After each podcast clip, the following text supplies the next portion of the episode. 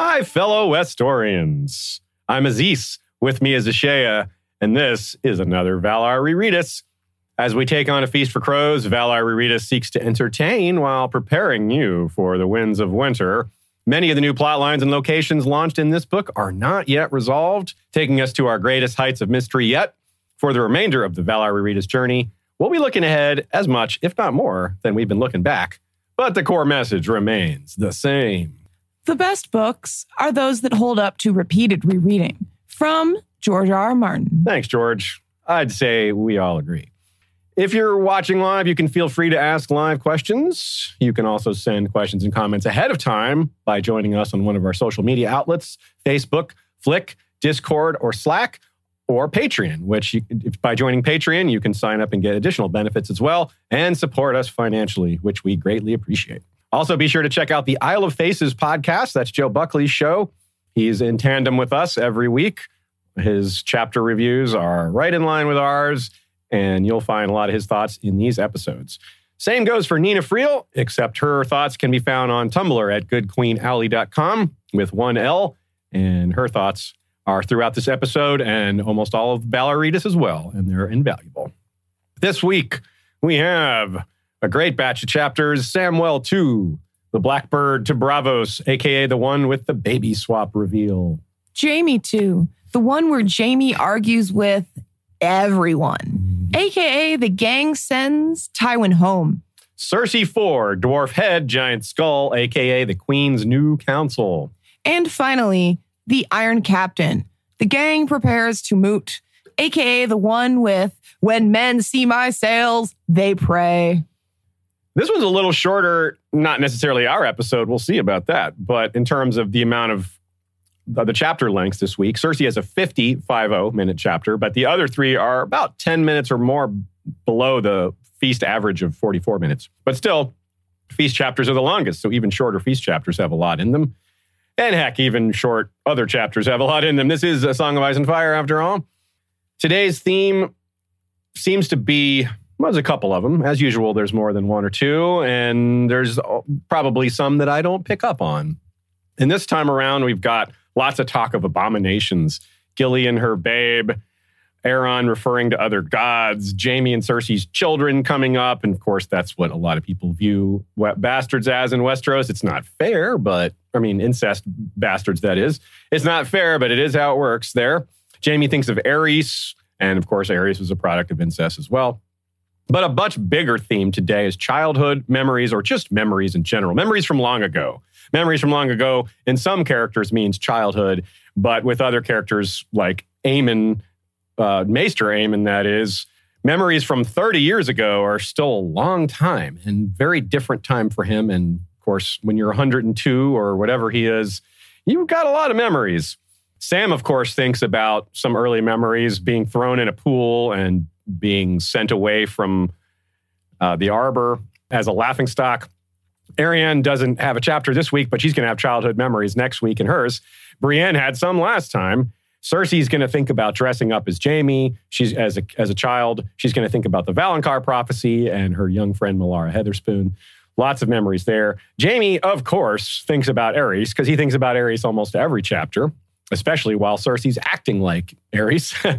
And of course, Victarion has some bad memories too, thinking of his wives and his bad memories of Euron. So, a lot of that this time, a lot of mixed in history as well, especially in this first chapter. And a lot of it's under the radar. So, I'm excited to s- discuss it with you guys. Let's do it. Samwell 2, the Blackbird to Braavos, aka the one with the baby swamp reveal. The Blackbird may as well be a raven. That's the name of the ship, by the way. A bloody raven in this case, because Brynden Rivers is a big part of this one, too. Quite a bit of Targaryen history is in this chapter, really. That makes this chapter rich, particularly so if you haven't gotten a strong handle on the, on the history before you read at this particular time. The significance of so much of this chapter passes unseen the first time through, and maybe even the second and third times if you haven't looked at the extended material, if you haven't read the Hedge Knight novels, The World of Ice and Fire, or Fire and Blood. There's a lot of important references in this one, the kind that meant little the first time through or nothing the first time through. That plus knowing in advance about the baby switch makes this chapter a lot different on reread, more than most. The first line is The sea made Samwell Tarly green sick. he has almost his own little memory of a drowning ceremony. You know, the Ironborn do their drowning, and of course, the Ironborn chapters are prominent here. And when Sam was thrown into a pond to try to learn how to swim, well, he, he struggled to, to stay ab- above water, even though the the bottom of the pool was pretty low or pretty high, rather. So, but it was kind of a forcible, like learn to swim or not kind of situation. And interestingly, Sir Hyle was there. Now, it's not a big deal that Sir Hyle was there, but it's just a good example of George introducing characters and, and filling them out by having them appear in other places. So that, that's Sir Hyle Hunt, the same one that's with Brienne. And here's our first regular quote of the chapter. The longer he looked at the sea, though, the colder and deeper it's, it appeared. But not looking at the water was even worse, Sam realized in the cramped cabin beneath the stern castle that the passengers were sharing. This is perhaps suggesting that while both are terrible, facing your fears is worse than hiding from them. Sam's discomfort with the journey is very much a metaphor for how he's facing his past. He's thinking about these things that still traumatize him, as well as thinking what's coming in the future. Aemon says it himself later in this chapter. Sometimes there is no happy choice, Sam, only one less grievous than the others. It applies to that point of, well, he, you'd rather be a lot sick than even more sick. But it applies to the baby swap as well. And that's what it was actually said in reference to. The bodies of water are used in comparison here as a metaphor for Sam's fears, but also Gilly's sorrow and Aemon getting a small taste of life again after over 65 years on the wall. So it's not just about Sam, let's be clear. Sam thinks how Gilly's tears must be from fear. She's never even seen a lake, let alone an ocean. He thinks how the small lake he was tossed in is nothing compared to this, how the ocean's depths are unfathomable. And likewise, while Gilly may indeed be frightened of the ocean, I mean, yeah, it would make sense, but the depth of that fear is nothing compared to the pain at leaving her child behind. That is such a bigger thing in play for her right now. The ocean is just making it all worse, but that's where her focus is for sure. So it's a major part of this chapter, getting ill from motion and from fear. But when he learns that Gilly was forced to leave her own child behind and take Dalla's slash Mance's baby instead, he feels partly responsible. And at this point, the seas are completely calm. Despite that, though, this realization makes him sicker than he'd been at any point prior with all the ocean tossing and storming and all that. Wordless, Sam staggered up onto the deck to retch, but there was nothing in his belly to bring up. Night had come upon them, a strange, still night such as they had not seen for many days. The sea was black as glass. At the oars, the rowers rested. One or two were sleeping where they sat.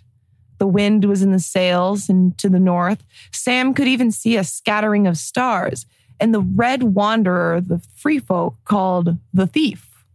That ought to be my star, Sam thought miserably. I helped to make Jon Lord Commander, and I brought him Gillian the babe. There are no happy endings. We see an example of other senses getting keener when one is lost, even in a man over 100 years of age. He's never seen either of the babes in question here, Aemon, but he's heard them both. It's not strange at all that he can tell one apart from the other by sound, especially because, as we noted in Sam 1, Dalla's' babe is noisy and Gilly's was quiet. So that's a little clue here. We pointed that out at the time, and here, it here it becomes really important because it's probably how Aemon could tell, although it probably isn't just one reason. Aemon probably noticed a few different things. The point is raised subtly here in this one as well. So, wisdom he's gained through the ages about people is guiding him here too. Aemon can tell tears for grief from tears for fears. Whoops. I also want to note that Aemon uses the title Lord Commander and then Lord Snow when referring to the decision. Never Jon. Remember, he says Jon never would, but Lord Commander Snow would. And this is referencing that kill the boy advice that he gave Jon in the first place. After all, Aemon is partly responsible for this too, at least in terms of giving the advice. Sam is feeling feeling guilty for bringing Gilly to Jon only for her to be forced to give up her child to protect another. I mean, that is not what he had in mind when he saved her and when he got Jon elected. I wonder how this will contrast to him giving Bran over to Bloodraven being cold hands. He doesn't even know what ha- that happened, essentially. He knows that he helped Bran get through the gate and passed off to cold hands, but he doesn't know what's going to happen after that. He knows they're going after the three eyed raven. He doesn't know who that is. But eventually this may come full circle. What if Jojen dies or is killed or Howland Reed has given up one of his children to save Ned Starks? I don't think that's what Sam had in mind either. So Sam is seeing a lot of these leaders, uh, or may see a lot of these leaders do things that he really doesn't agree with. And he may not, he may have gained the perspective to understand, but he might not. Now, as Bran passed under the black gate, a tear rolled down his face from the door itself. Here, Aemon enjoys the rain on his face and says it's been a long time since he shed tears. We wonder when that was. Perhaps when hearing of Viserys' death on the uh, Great Grass Sea. He didn't know Viserys personally, so he wouldn't have known what a terrible person he was. But that's another one of his relatives, one of the few remaining relatives left. Certainly after Robert's rebellion, he cried when his grand nephews and nieces were killed. Does he regret any advice or interpretations he gave to Rhaegar, his brother? Speaking of regrets here, well, that's a big deal. We know that he was corresponding with both Egg and Rhaegar, and well, both of them had bad endings relating to prophecy slash hatching dragons slash dragon dreams. And if Aemon's advice was part of that, well, he might be carrying some guilt. Speaking of tears, we know he's going to pass soon. And this is the chapter where he says, Egg, I dreamed that I was old. And whoa, is that one of the saddest single lines in all of A Song of Ice and Fire? A number of people pointed to that. Joe Buckley calls it top five. I would agree. I call it number one, not only in A Song of Ice and Fire, but in the history literature. just everything. In everything. In the world. it really gets it. It really does just get it. Everyone just has these fears of being old or is old and dreaming about not being old. Yeah. And it helps that the who show can't relate it, to it. Like I yeah. just who can't. It helps that the show version of it was, I mean, it was cut short, but he did that line and it was really good. Yeah. And, yeah. And that helped like boosts the memory of it, makes it even sadder that we have uh, you know, actor's version to portray as well. So on his mind is whether he will be seeing his brothers again when he dies. Egg and Aerion and Daeron. It strikes me that Daeron, Dareon, the singer, is reminding him of those two older brothers, Daeron and Aerion. Even the names work as a mashup. I'm having trouble saying them. Aerion, Daeron, and Dareon, right? The two brothers, Aerion and Daeron, and then the singer, Dareon. Hmm. Daeron was troubled by dragon dreams, drank heavily, and frequented brothels. Sad and troubled and incapable of much at all. He notably shied away from even mild violence. Aerion was short tempered, selfish, and cruel, didn't shy from violence. Uh, he was sent to live in Lys, one of the nine free cities, for a while. Dareon, the singer, also shied away from combat, even in the practice yard. He's also a bit cruel, definitely has a temper, and is going to abandon the group so he can live in one of the free cities.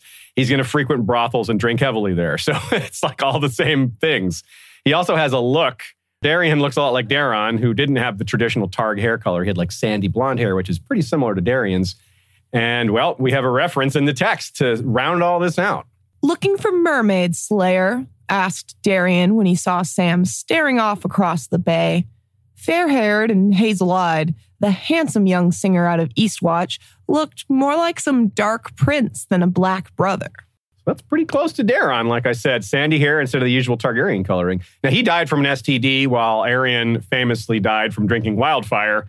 And Dareon will die thanks to Arya. Hmm. also, I just want to say, because when I first looked at it, I was like, why is he calling him a dark prince? Yeah. When he's light colored. It's just because they're all dressed, obviously, in black. Right, right. Yeah. yeah not, it's not a, yeah. really a commentary on him as a person or anything. Right, right. Although it kind of It is. It works. It works. But it, it took me a moment. I don't think Sam has realized what a scumbag he is just yet. He was actually the first one to point Sam out when he arrived way back in the first book he Joe points out that he was Jon and Dareon's had a little bit of a friendship, burgeoning friendship, but Dareon went sour on Jon when Jon threw that tantrum about being made a steward because Dareon was being made a steward too, and he's like, "Is this what you think of me?" Maybe Jon was trying to make up for that a little bit, or just trying to find a use for him. Going back to that quote, the mermaids bit, that's a fun reference. Since Davos is headed to Skagos under the auspices of Wyman Manderly, whose sigil is the merman. So that might be a little hint there. And of course, let's say a few things about that the mermaids and, and Skagos, the, the Manderly plot. He's obviously sent Davos there to get Rickon, Rickon being on Skagos. Um, yeah, that's an interesting plot that we have yet to see the end of. I'm very curious about that. We have a Skagos episode, two Manderly episodes. So check those out if you're interested in more on this plot line. Here is a, a quote that's also in our episode on Skagos, but we're going to discuss it slightly differently here because the relevance is a little different. But this is a really good quote. Only a hundred years ago, Skagos had risen in rebellion. Their revolt had taken years to quell and claimed the life of the Lord of Winterfell and hundreds of his sworn swords. Some songs said the Skags were cannibals. Supposedly, their warriors ate the hearts and livers of the men they slew. In ancient days, the Skagosi had sailed to the nearby Isle of Skane, seized its women, slaughtered its men, and ate them on a pebbled beach in a feast that lasted for a fortnight. Skane remained unpeopled to this day. Jeez. That's such a good quote. Yeah, this was during the reign of Daeron II. Maybe, maybe during Bloodraven's time, but Daeron II's reign was really long, and Bloodraven was particularly young when Daeron's reign began. So it's hard to say for sure. The Stark in question here is Barth Blacksword, son of Cregan, meaning the same Cregan who was the old man of the north. But during the Dance of the Dragons, when he gained a lot of his fame, he was a young man. He's the one that held all those executions that mostly were commuted to sentences on the wall. And he is succeeded, Barth Blacksword, uh, by Bra- another Brandon Stark, who is the youngest son of Cregan and Lyanna. Note that it says Lord of Winterfell in this anecdote, not Lord Stark. Now, this just could be the way George wrote it, but we know George is very careful with his wording, and this could be a subtle nod to what's coming. After all, the current Lord of Winterfell is Ramsay, not a Stark at all. And if Skagos rose with Rickon, I mean, I could easily see the Skags siding with the traditional Starks rather than the Boltons, or I could see the other way around too. But if they do side with the Starks, then maybe the Skagosi will be part of what takes down Ramsay. And then they will have fulfilled that same destiny of their ancestors in slaying a Lord of Winterfell. So eh, it's possible. It's possible. And of course, who would take over after that Lord of Winterfell? In this case, another Brandon, perhaps Bran, this Bran Stark, or or maybe it'll just be Rickon or Sansa. I don't know, but still, a lot of uh, reason to think about that one. Lots of songs are mentioned in this one because Dareon is playing for the crew, for the rowers and the sailors, etc. Songs have been a little muted, pun intended, this book, but they're always prominent. They're always present. There's there's less of it in this book, like I said, but it's still there. And is a particularly important one here. There's music in the Ironborn chapters. I actually said that Iron Islands wasn't a place with a lot of music, but they do have some. They have their reaving songs and you know, they're partying a lot before the King's moot, as we'll see. But we'll get back to that, of course. The important or most important song mentioned here is A Thousand Eyes in One, which most of you immediately know what that means. And it's fitting that we have a song about Bloodraven, who's that people said that about him, that he had a thousand eyes in one because of all his uh, spy network. It was kind of like Varys's little birds, a similar sort of meaning behind that statement. Now, this is the first ever mention of Bloodraven, and two chapters ago, we got the first ever mention of Bittersteel in the Arianne and Arys Oakheart chapter. So, how cool is that? Neither of them again appear in this book, though. No more mentions of Bloodraven nor Bittersteel this book, but a lot of mentions of both of them in A Dance with Dragons. And remember, when George first started writing this, it was supposed to kind of all be one book. So this is part of maybe how he split things up. He still wanted to introduce those characters, but then he set them aside and then made them pretty major in A Dance with Dragons. Actually, though, if you count the Dunk and Egg novels, they were mentioned prior to Feast because Feast was out in 2005 6, and Dunk and Egg's second novel was out in 2003. That's The Sworn Sword, and that's technically the real first mention of Bloodraven and Bittersteel. They were both discussed prominently by a survivor of the actual first Blackfire Rebellion. So, right from the source there.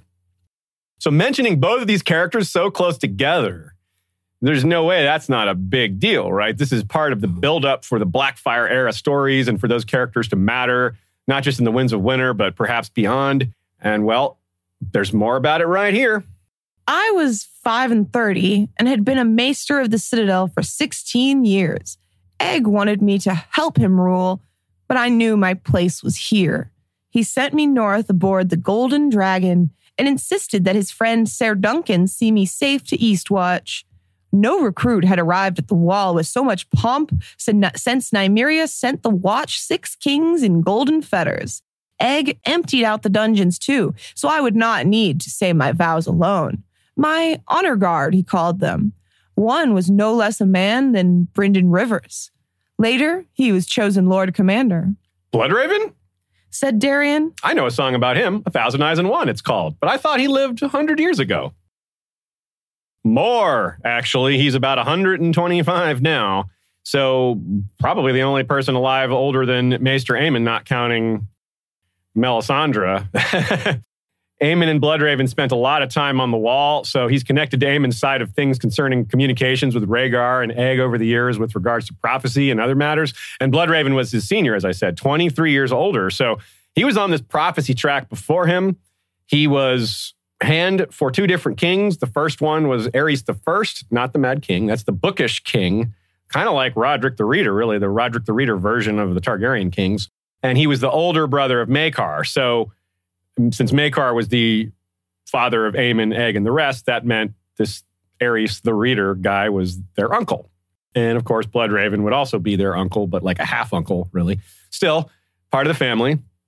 And since Aerys and Bloodraven were tight, and Aerys was the guy who supposedly rediscovered the prophecy of the dragons coming back, well, you can just draw a straight line from Aerys the First through Bloodraven, through Maester Aemon to Rhaegar and to Egg. And it's just very easy to see these connections because we know they were in conversation with each other and they had long lives and got involved in prophecy and all this other stuff. A lot of the details are missing, but the structure is in place. We just need to know more to get farther. But there is so much we can infer from all that. For example, Maester Aemon says he went up there, he believed he belonged up there. Now, is that for prophecy reasons? Does he is he thinking about the return of the others? It's entirely possible. It makes sense. On the other hand, he doesn't really talk about it that much during. Maester Aemon's time on the wall, he mentions prophecies. He talks about things like the Horn of Winter, but he doesn't go that deep with any of it. It's kind of he alludes to the fact that he has some knowledge on these topics. It's too bad that he said that Jon sends him away because he fears for his life, because he probably could have given some incredible advice, or at least advice that we as readers would love to have heard, whether it's accurate or not. We would love to just hear whatever lore he can spill for us. Anyway, most of that time that Bloodraven and Aemon were on the wall together, Bloodraven was Lord Commander. It only took him six years to take the top spot. I mean, he was a hand for two kings in a row, plus he was a military leader and a master of whispers. It's kind of an obvious choice to take over, even though he was unpopular in some places. But he brought, or at least they came with him, a lot of his Raven's teeth, who were his personal guard. They took the black at the same time as he did. And that almost certainly helped the voting. Probably hard to fight with them. Yeah. To argue. it's true. You wouldn't want to, like, he had enemies, but he also had his loyalists around him at all times. So, what's funny about all this, too, is Bittersteel would have been on the wall then as well. He was sentenced to be there, but the ship he was on was intercepted, probably by the Golden Company. And soon enough, he was back at, in place at the top of leading them as the captain general. So that's a real uh, Houdini-esque escape there. I wonder how that happened. I would love to see like a mini story on that. So we have three different episodes on Bloodraven, plus other episodes that he's a part of. The, the third of which covers the time we're discussing here. That one's called the Three-Eyed Bloodraven. We have one on Bittersteel d- directly, and like I said, they both appear quite a lot in the rest of the Blackfire Rebellion series, but they have episodes focused on them. Amidst the baby swapping and identity concealing, the need to conceal parentage is shown to extend to Gilly here too. Remember that, well, given her parentage, a lot of people aren't going to be too happy about that. Stannis is going to, you know, use the term abomination and to dance with dragons kind of humorously, but it, it's a serious thing. It's also barely used at all, that term in this book, but it does come up in the Iron Captain chapter. And, well, while we're at it, Aemon not a child of incest, although it's obviously in his family history. Neither is Bloodraven, but ditto. They both have a lot of it in their in their backstory or their, the, the rest of their family tree, but not their actual parents. There's some outlook for the Winds of Winter and for the rest of Sam's story, and it's not pleasant. Sam is thinking about happy endings and all that, but it doesn't actually look like it's going that way for a lot of these characters. Neither Dareon nor Aemon's going to make it to the end of the voyage. Dareon's going to be killed by Arya, of course. Aemon's going to die aboard the ship. Gilly's going to try to go to Horn Hill, but as of the end of either of these books, she's still at the Cinnamon Wind, and while Sam's at the Citadel, and we know Euron's coming to Old Town. So, is she going to get out in time? I don't know. I mean, hopefully, but there's a lot of y'all expressed worry for Gilly whether this is going to work out. Either that something happens regarding Euron, or that going to Hornhill doesn't actually work out because Randyll figures something out or he doesn't like her. Well, at least we know that Randyll Tarly's not there right now. He's in the field. He's leading armies and stuff. So he may not ever make it back to Hornhill. That might be a, a godsend for Gilly and Sam because Dickon seems like he might be a better person.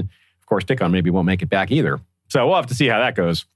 But this quote really sums up how Sam's thoughts come crashing down. The distant clouds glowed for half a heartbeat, mountains heaped on mountains, purple and red and yellow, taller than the world. The worst isn't done. The worst is just beginning, and there are no happy endings. Yikes. Hard to argue with that, though. It, it, seemed for a while that The Winds of Winter would be the most destructive of the books. It's felt that way for quite a while. I still still hold to that theory, to that. That would be my bet. We'll have to see. But this is, could be exactly what this line is telling us. Couple thoughts from Joe here. In terms of location, this is the last chapter we have in this book above the neck. Interesting. Yeah, it's really very focused on King's Landing, especially Cersei, Brienne, and Jaime, and then the Ironborn and Dorne as well, of course. And yeah, there's a lot of sailing in this book too. We we probably more ship scenes in this book than maybe all the others. Um, it's not not entirely clear on that. I haven't counted, but it feels like that might be true. We got Sansa, we got Victarion. Next book we'll have Tyrion and Quentyn as well. And Sam, obviously. And Sam again is going to, yeah, the rest of his journey. Yeah, good point. Cinnamon Wind, the aforementioned.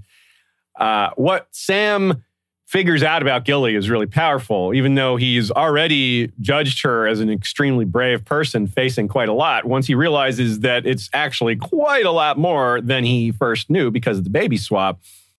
I mean, Gilly is amazing. This is a, quite a bit of what she's facing is sometimes flies under the radar, but if you add it all up, it's like, wow, she has been through a lot. Raised in a hut, basically grew up figuring the tree line was the end of her world crosses the wall, never even seen a castle, never seen an army. Now she's on the open sea uh, without her kid, forced to care for a different kid with a man who, like, in love with a man whose vows prevent him from being with her in the way she wants, all this other stuff. It's just a huge list of my, what Joe calls mind shattering items. Like, the way her strength is really powerful. It, it's, it references Sir Arys Oakheart, of all people, who said the women are the strong ones, because this is a fantastic example of that.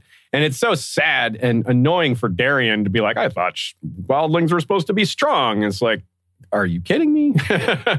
like, he doesn't know some of these things, but he could piece together all the stuff about where she grew up and these things she hasn't seen before. And it's interesting, too, Joe points out that Sam should want to be a maester, obviously, besides the sight of blood and corpses, but the books. Like, shouldn't he want that? But Randyll's cruelty and telling him you, you know, Tarlys will never be chained and, you know, you can't serve like that. It just beat him into it or beat that into him that he's so traumatized over that. It's sad that he can't want what he seems like he would want. Randyll did quite a, pulled quite a number on him.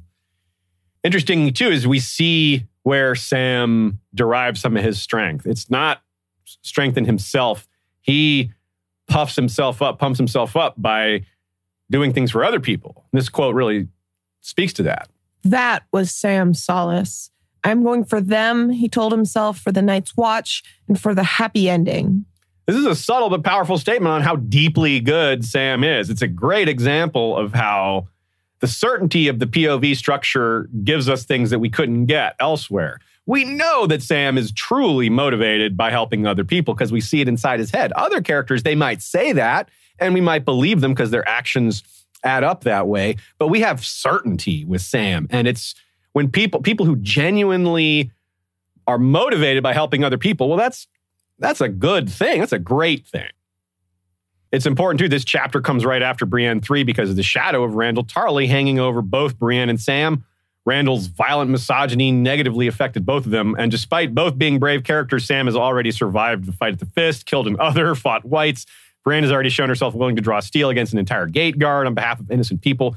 These are not unbrave people when it comes down to it. The trauma associated with Randyll goes so deep that it makes both of them afraid to face him again, even when they can tell him he's been wrong. Even they can show up and prove that they've done more than he expected.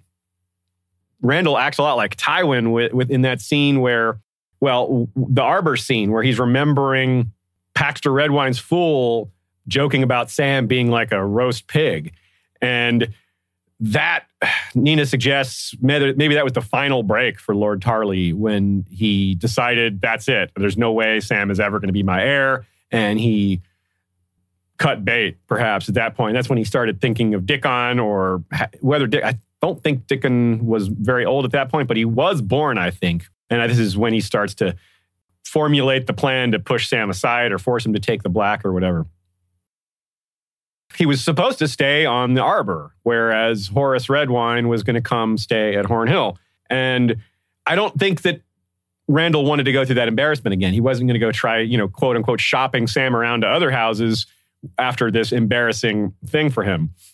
This is very much seems like how Tywin would react. The embarrassment is just so over the top for him that it motivates him greatly.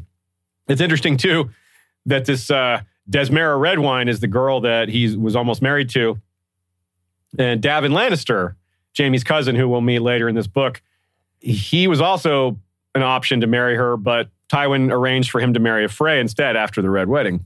I think kind of fun fact. Yeah. Desmera Redwyne is twice a great grand uh, niece of Olenna. Oh, that's cool. She's also kind of an abomination. Yeah, I guess so. Yeah, Olenna is Paxter's aunt. That's right. So Yeah. she, she descends from both sides of that. Yeah, she's yeah, exactly. Her Maybe that's- Hobber and Hor, all of them are are twice over related to Olenna. Tywin. Maybe that's why no one wants to marry her. But what, I think it's funny because the Arbor is crazy, crazy rich. So it's like, why is no one marrying this girl?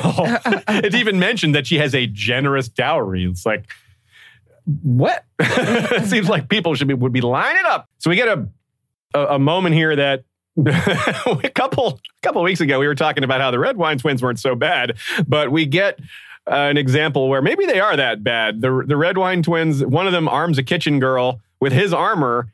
And she proceeds to defeat Sam in the yard, and then they reveal who it is, and everyone laughs. And Sam is, of course, super ashamed about it.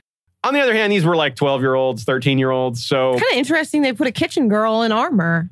that is kind of interesting. I, just- you know, was did she fight ever a little bit? Uh, you, were- they were probably laughing at her just as much. I don't know. It is kind of neat, or not neat, but uh, curious for Maybe sure. they had a little more depth there than we are reading into it. That they were friends with her. Yeah, maybe. I, I don't know. So, but either way, you know, we're not going to judge them what they did as 12 year olds. So, but maybe they're maybe they are scumbags. We just maybe we misread them. We'll see. We'll keep an eye out for more evidence. Uh, the, the most recent evidence is them both falling in love with Margaery and wanting to be on her king's Kingsguard. So, there's nothing wrong with that. I mean, that that's not much to you can't say much about that at all. That's just kind of a neutral thing. Like, hey, I get falling in love with Margaery. that makes sense. But there is a parallel example here that Nina discovered. So let's quote that. This is uh, back in Fire and Blood during the time of Jaehaerys and Alisanne. Baelon persisted for a year at the king's insistence. The more he drills, the worse he looks, the spring prince confessed. One day, mayhaps in an attempt to spur Vaegon into making more of an effort, he brought his, his sister Alyssa to the yard, shining in man's mail. The princess had not forgotten the incident of the Arbor Gold. Laughing and shouting mockery, she danced around her little brother and humiliated him half a hundred times, whilst Princess Dale looked down from a window. Shamed beyond endurance, Vaegon threw down his sword and ran from the yard, never to return. Vaegon eventually becomes Archmaester Vaegon. So that definitely feels like it could be a parallel to Sam. It's like, I'll show you, I'll show all of you. Vaegon is kind of scummy. I mean, not like a, a dirt bag, like he's not like a rapist or anything. He's just a jerk. So he's not like Sam in that regard. But and well, it's funny that Arbor Gold is mentioned here too, because Arbor Gold, we associate lies and Arbor Gold. Also, the Arbor is indeed the, the area we're referencing here with the red wine. So it all fits together so very nicely. Let's not forget, too, Jaehaerys, the old king, was a, a good king, but he was a bad father. Reading about him in Fire and Blood is, I mean, he's no Randyll Tarly or Tywin, but he's eh, part of his reputation is undeserved because that side of his life, well, good thing Alisanne was the mother because she's a good mother. Narcosis Dane, the Wet Star, great name, by the way, says Sam is left handed. When he was sick on the ship the first time, he went to the rail and the wind got him. The next time, he went to the right rail. That means he naturally went to the left rail first. And when he went to smash that mouse that he didn't actually smash, he picked up the book with his left hand. That's pretty cool. That's pretty cool. Okay, that is the end of Samwell 2. Let us move on to Jaime 2. This one is the one where Jaime argues with everyone, aka the gang, sends Tywin home. Kevan, Cersei, Loras. He doesn't argue with Lancel so much as mock him, but the point is Jaime's state of mind and the uphill climb he's facing. He's one of the few people being reasonable in King's Landing, and that can really drive you mad a bit, being the only reasonable person, which is kind of funny to think about. It's ironic that being reasonable in the face of so much unreasonability can make you even less reasonable than the rest. But he's holding it together. But he's not being reasonable about everything, in part because, well, how could you when there's so much insanity going on around you? These Cersei Aerys vibes are scaring the hell out of him. They're really deeply concerning. One of the very few things I praise Tywin for is putting up with Aerys for all those years. That is a hard job, no doubt. Following in Tywin's footsteps in unexpected ways here is what Jaime's doing. And, well, Tywin is where we'll start. Lord Tywin Lannister had entered the city on a stallion, his enameled crimson armor polished and gleaming, bright with gems and gold work. Joe Buckley says, What's really astounding is this is our last Jaime's King's Landing chapter. Essentially, he's going to start off his third chapter at King's Landing, but leave. So this is his last full chapter in the city and his full chapter, last full chapter with Cersei. And it's the end of our two POV staple for King's Landing. Almost always, we've had two POVs at the same time at King's Landing, sometimes more. Ned, Arya, Sansa, Tyrion, Sansa, Tyrion, Jaime, Cersei, Jaime. To be left with only one lens is going to be a much different experience. And Cersei is a foggy lens because she's lies to herself and gets lied to a lot and etc. So you have to work extra hard to figure out what's happening in her chapters, but hey, that's fun.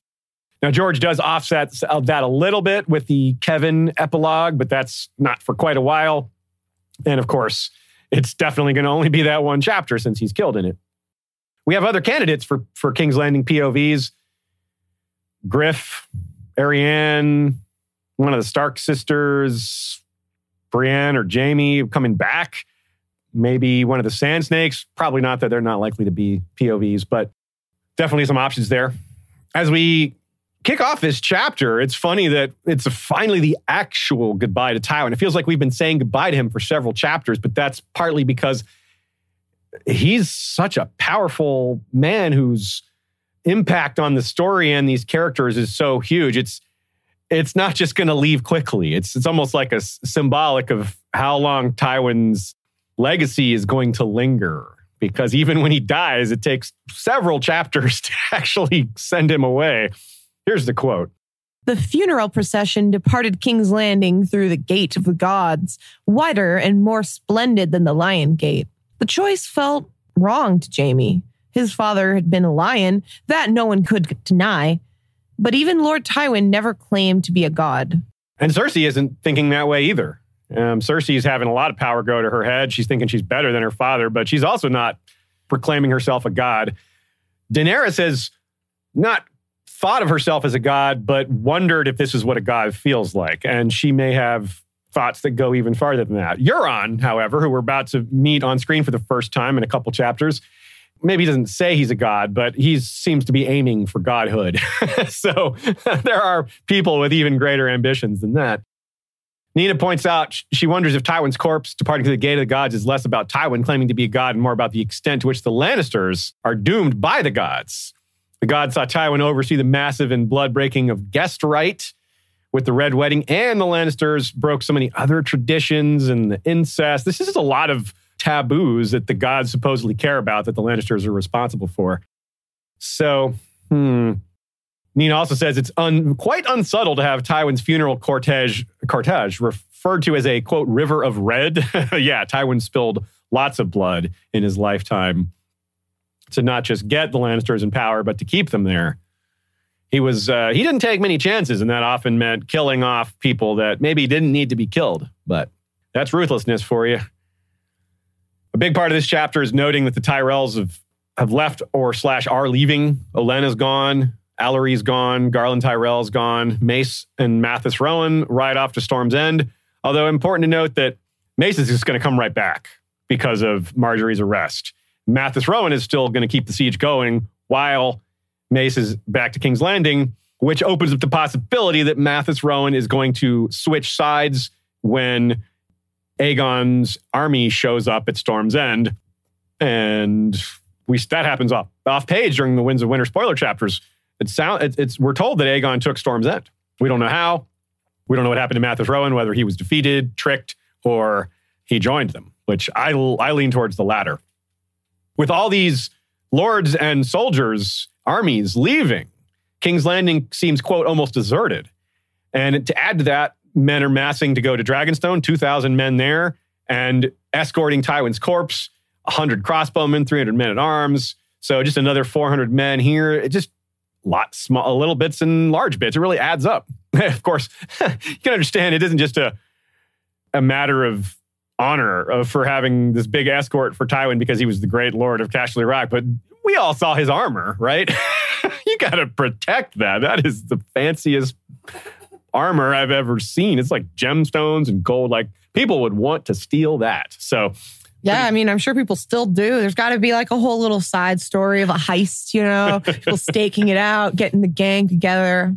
It reminds me of Alexander the Great's body. There was a big to do over his body when he died. The the guy who took over as who tried to reform Alexander's empire on his death uh, did this big procession and had his body, and they were going to have this long procession where it goes to be buried. And one of the other generals under Alexander Ptolemy steals the body, has soldiers go and steal it, and he goes and inters it in uh, Alexandria in Egypt, which was his kingdom that he got from the, the split of the empire, and he and he defended it fiercely and kept it. And no one knows what happened to the body after that.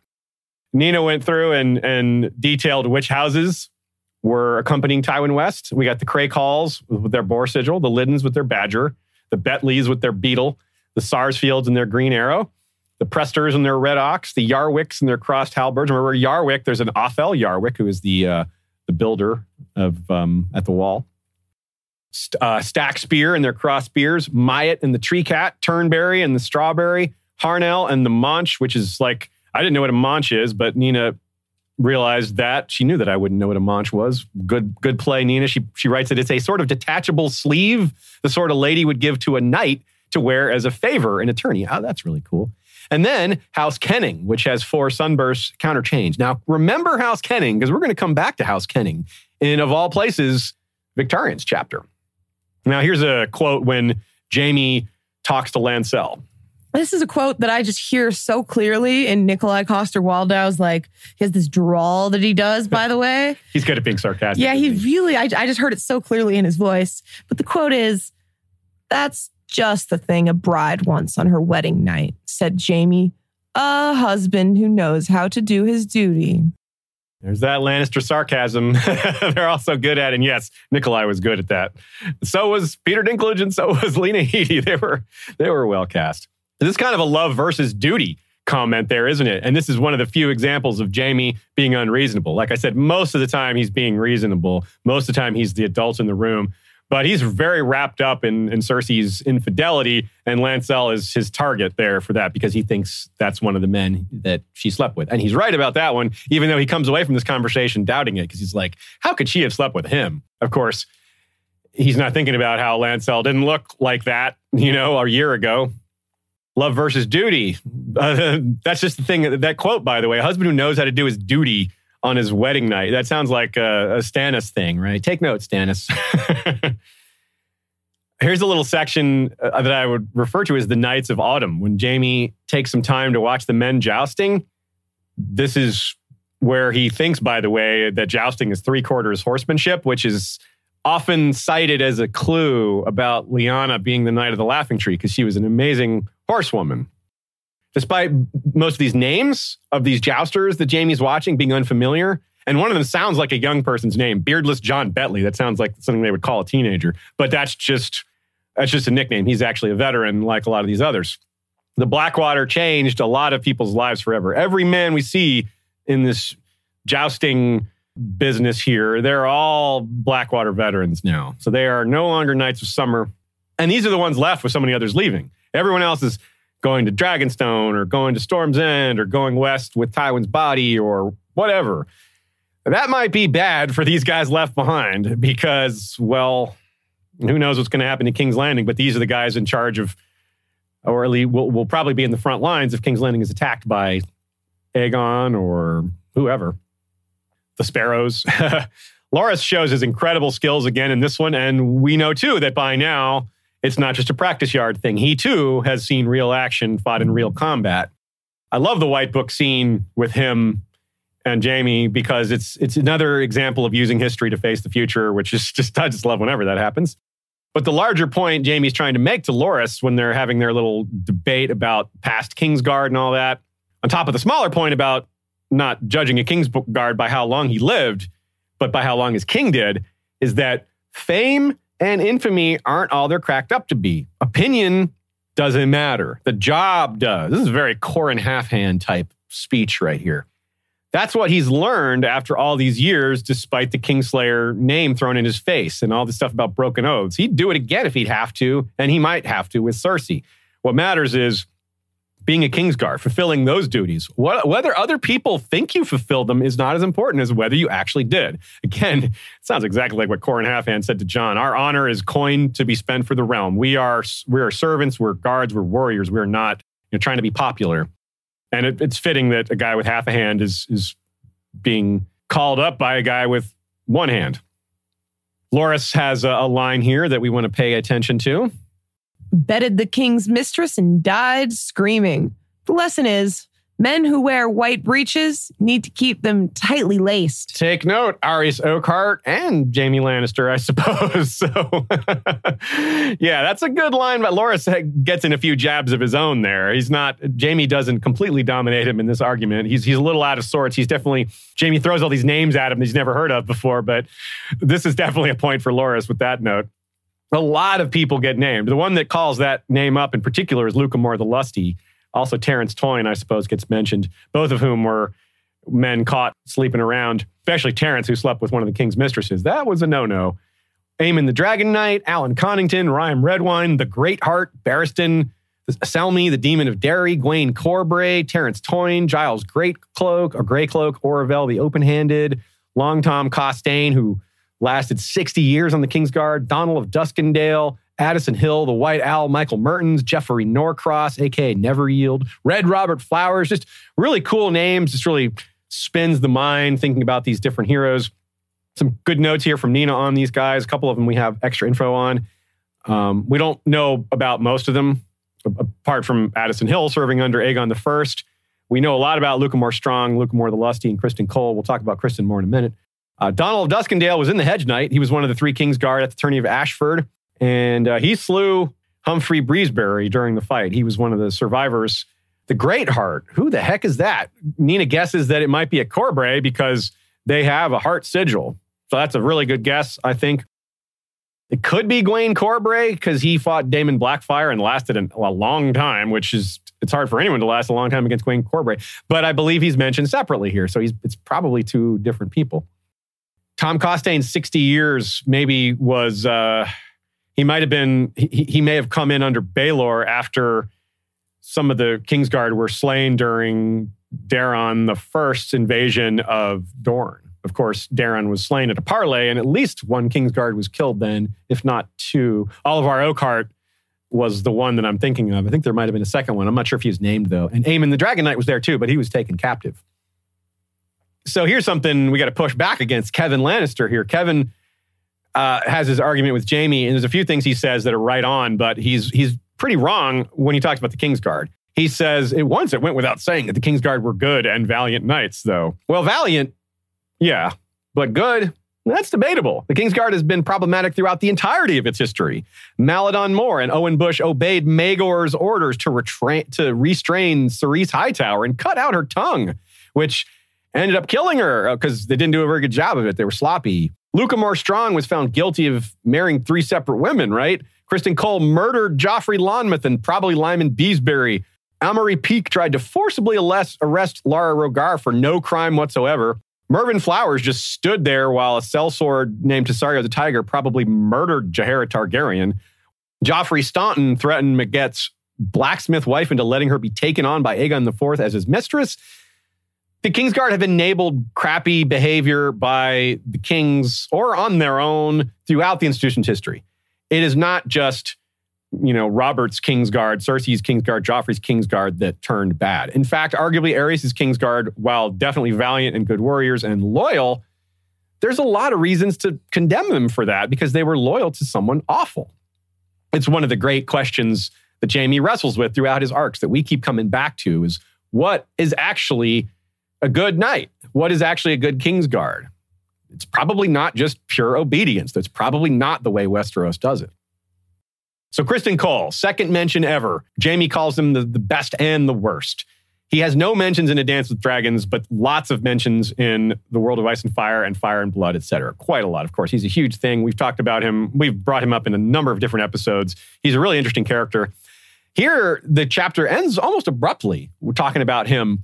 And perhaps it's a reverse. Jaime might be aiming to be a reverse Criston Cole, meaning he's the Kingslayer and Criston Cole is the Kingmaker. That is kind of an opposing thought, isn't it?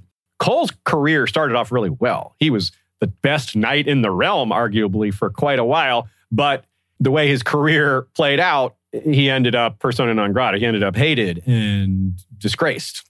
Jaime maybe is doing the opposite path, starting off disgrace, starting off a Kingslayer, but ever since he's been slowly getting better. And as we've become uh, started seeing inside his head, we've only seen that escalate. He's definitely not a, I wouldn't necessarily call him a good man, but he is on the path towards being much better.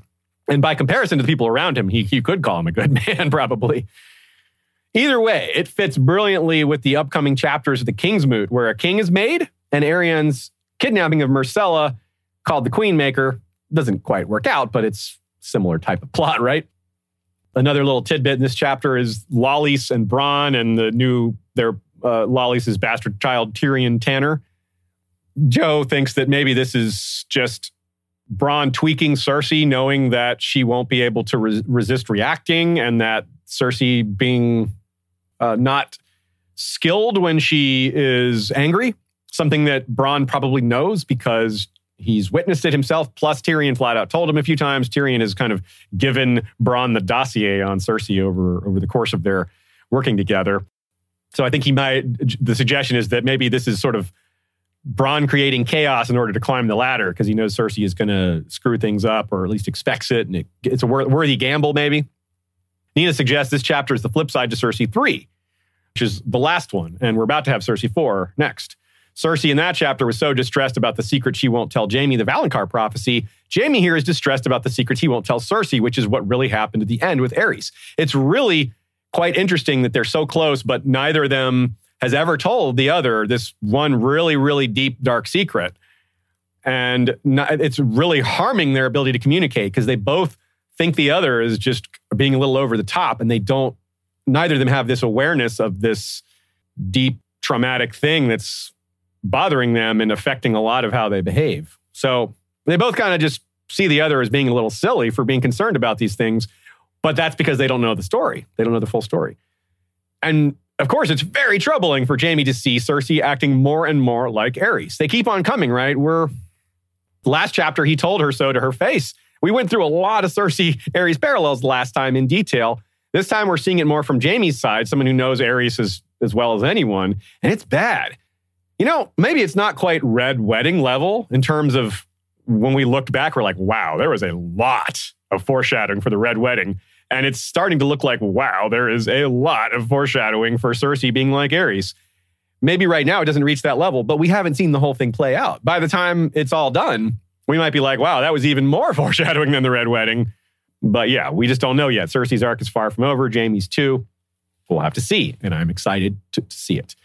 It's almost comedic at one point. She she literally acts just like Aerys while claiming, I'm not like Aerys. A weak ruler needs a strong hand, as Aerys needed father.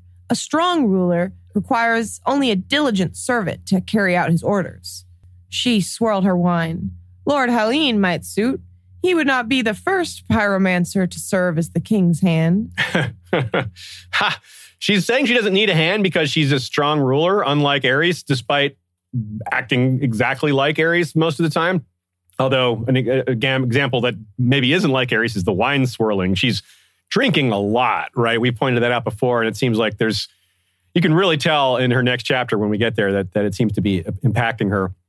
It- it- that's not an Aerys thing, as far as I can tell. I don't. I don't have any information that suggests Aerys was a, a big drinker. Nonetheless, drinking is a sign that she's coping, and needing to cope it, it argues against the uh, the notion that she's a strong ruler. He thinks about that as very troubling too, obviously, and hypocritical, since she quote scorned Robert Baratheon for his drinking. So she's being, it's like, well, uh, if you scorned him for being a king that was drunk all the time, and here you are being a queen that's kind of drunk all the time. He notes this while she's mocking his missing hand again, and after she had just been mocking Pycelle. So this is, and this is more Aerys. Aerys was known to appreciate mockery, especially when it was aimed at Tywin of all people, by the way. And of course, even more so, more than mockery, Aerys loved that wildfire. And well, quote, She stood with one hand on her breast, her lips parted, her green eyes shining. She is crying, Jaime had realized, but whether it was from grief or ecstasy, he could not have said. we know from her point of view that it was both. More ecstasy than grief, though. She was thinking of Joffrey and nursing him and how the wildfire was just tearing away all her rage and fear and pain. It's, yeah, Jaime's right to be disturbed here. And here's more of his thoughts on it. The sight had filled him with disquiet, reminding him of Aerys Targaryen in the way a burning would arouse him. A king has no secrets from his Kingsguard. Relations between Aerys and his queen had been strained during the last years of his reign. They slept apart and did their best to avoid each other during the waking hours. But whenever Aerys gave a man to the flames, Queen Rhaella would have a visitor in the night. The day he burned his mace and dagger hand, Jaime and Jon Darry had stood at guard outside her bedchamber whilst the king took his pleasure. If he could see in Cersei's mind, it would disquiet him even more, as the parallels to Aerys are even stronger there. It's not just circumstantial, it's straightforward. What makes it so difficult and troubling and isolating for Jaime is that only a few living persons know how terrible Aerys was. So it's not like he can go share this with someone and, and commiserate. And Cersei knew him far less than Jaime did. So his awareness is, is tops there. Only like Pycelle and Varys and Barristan know Aerys as well or more. And Pycelle is now dead. I mean, not in this chapter, but of course, dead in the story. Varys isn't going to help him. Barristan is on the other side of the narrow sea there by, you know, in Slaver's Bay. So he's not going to talk to any of them. So seeing anyone start to act like Aerys must be just deeply, deeply, utterly disturbing, but not just Aerys, it's his twin sister and his lover. It's not just anyone. It- it- it's really hard to fathom how hard this must be for him. The same conclusion he came to with Aerys that the king needed to die. Well, his mind can't go there now. It's it, it would be more heinous than Aerys in the eyes of Westerosi oath, meaning killing Aerys was real bad, being a kingslayer, but this is being a queen slayer and kin slaying. Now, again, does Jaime care about that after the speech he gives to Loras, saying, No, I just got to do what's right and not worry about what people think? Well, maybe, but how how's he gonna get to that point where he thinks it's right to kill his own sister? He doesn't, he can't even bring himself to think about it here. No, I mean, we all are thinking about it. It's very straightforward, but Jaime can't bring himself to even imagine it. I think he might eventually later, but so far in none of his chapters that I can recall, we'll double check on that as we move forward. Has he considered killing her himself? Nina with an interesting catch here. The first time he, first time Jaime hears the dead, dead, dead drum beats, it's immediately after he says, "I am not here for Cersei." She doesn't think that's a coincidence. It could be foreshadowing that when Jaime returns to King's Landing specifically for Cersei, specifically to kill Cersei, that'll be emphasized by those dead, dead, dead drum beats. Again, when Kevan mentions Lancel. And Lancel, of course, is who Jaime thinks slept with Cersei, which he's right about. So that's interesting. Now I'm split on whether Cersei will and Jaime will will have their final moments in King's Landing or in Casterly Rock, but it doesn't really matter in terms of this theory and looking at the foreshadowing of the drum beats, which of course drum beats was a pretty big deal for the Red Wedding as well. So I could see that for sure. When Jaime thinks of the Mason dagger hand being burned, that's Qarlton Chelsted, who was named hand after Jon Connington was exiled. And then after Qarlton Chelsted was burned, that's when Rossart the Pyromancer was named. So this is why Jaime's like, I had to kill that guy. and another contradictory oath comes up within Jamie's mind here. He is nearly overcome by that same night we just referred to when the king took his pleasure after uh, burning Qarlton Chelsted. Here's the quote. We're sworn to protect her as well, Jaime had finally been driven to say. We are, Darry allowed. but not from him. Not one of the people stepped in to save Rhaella. That's when we were talking about earlier how everybody thinks Aerys' Kingsguard was so great. Well, where were they for this? Only Jaime, the, the Kingslayer, the guy reviled for this act. He's the only one that wanted to say something, that wanted to step in, that had that instinct even. The others had just put it aside somehow. And how do you do that? How do you just hear a woman being raped and just be like, eh, we can't do anything about that? That's hard to imagine. He thinks her screams were worse than even Lord Chelsted's. I mean, that's how bad it was. This is a man who was being burned to death, and, and, and Rhaella's screams were worse. Visceral thoughts like this can be so much more convincing than rational ones. We can say this is wrong and tell it with just intellect, but when he's actually hearing the screams, it's going to affect him a lot more deeply in a way that we can't personally imagine unless we have something like that in our own history, which don't go there, right? You know, we don't need this to be real. We need to keep this in the fantasy realm. But Aerys was going to blow up King's Landing. That that clearly had to be stopped. I mean, I think most of us agree that Jaime did the right thing there. But this is a smaller example. Being uh, king, seeing a king's guard stand by while not just any woman, but the actual queen is violently raped is is more than a logical condemnation of the system of oaths. You can point to that and go, that's a flaw. But this is more than that. It's it's visceral. It's he's angry. It deeply affects him. He's like, this is bull. These oaths are nonsense. I can't believe it works this way. Jaime was unprepared for that reality of being a king's guard, especially under Aerys and at his age. His spirit was nearly broken by the realization that he was just a pawn in an old feud between his father and the king. What should have been one of the most proudest moments in his life is bitter because it was all a lie and worse. It wasn't just a matter of being less than advertised, it was the opposite. The Kingsguard morals aren't good. The Kingsguard's morals are whatever the king's morals are. If they're not honorable, or if the king's not honorable, then the Kingsguard aren't honorable. If the king is evil, the Kingsguard are evil. They're an extension of him the way these laws work. So to be a Kingsguard for an evil king means you have to have wrestled with this in your mind and prepared to accept that. Jon Darry was used to Aerys being evil. He had accepted it. He stood outside that door, listened to Rhaella screaming, and I don't know what was going through his head, but he had no, there was no way he was going to do anything about it. Maybe he never even cared in the first place. That could be a con, a, that's a deep condemnation of this man that we don't know, but it's entirely possible. Jaime was coming to realize under Aerys that to do his job well, he had to be a worse person. What a horrible contradiction. He's supposed to be a knight. How, how does that make any sense? The corruption of the stated ideals of knighthood is like, I have to be a knight of the highest order of the Kingsguard. I have to dishonor myself. What? What? It, it just, it's enough to make a person say, Sandor Clegane is right. Another poignant and direct connection comes here in this thought quote.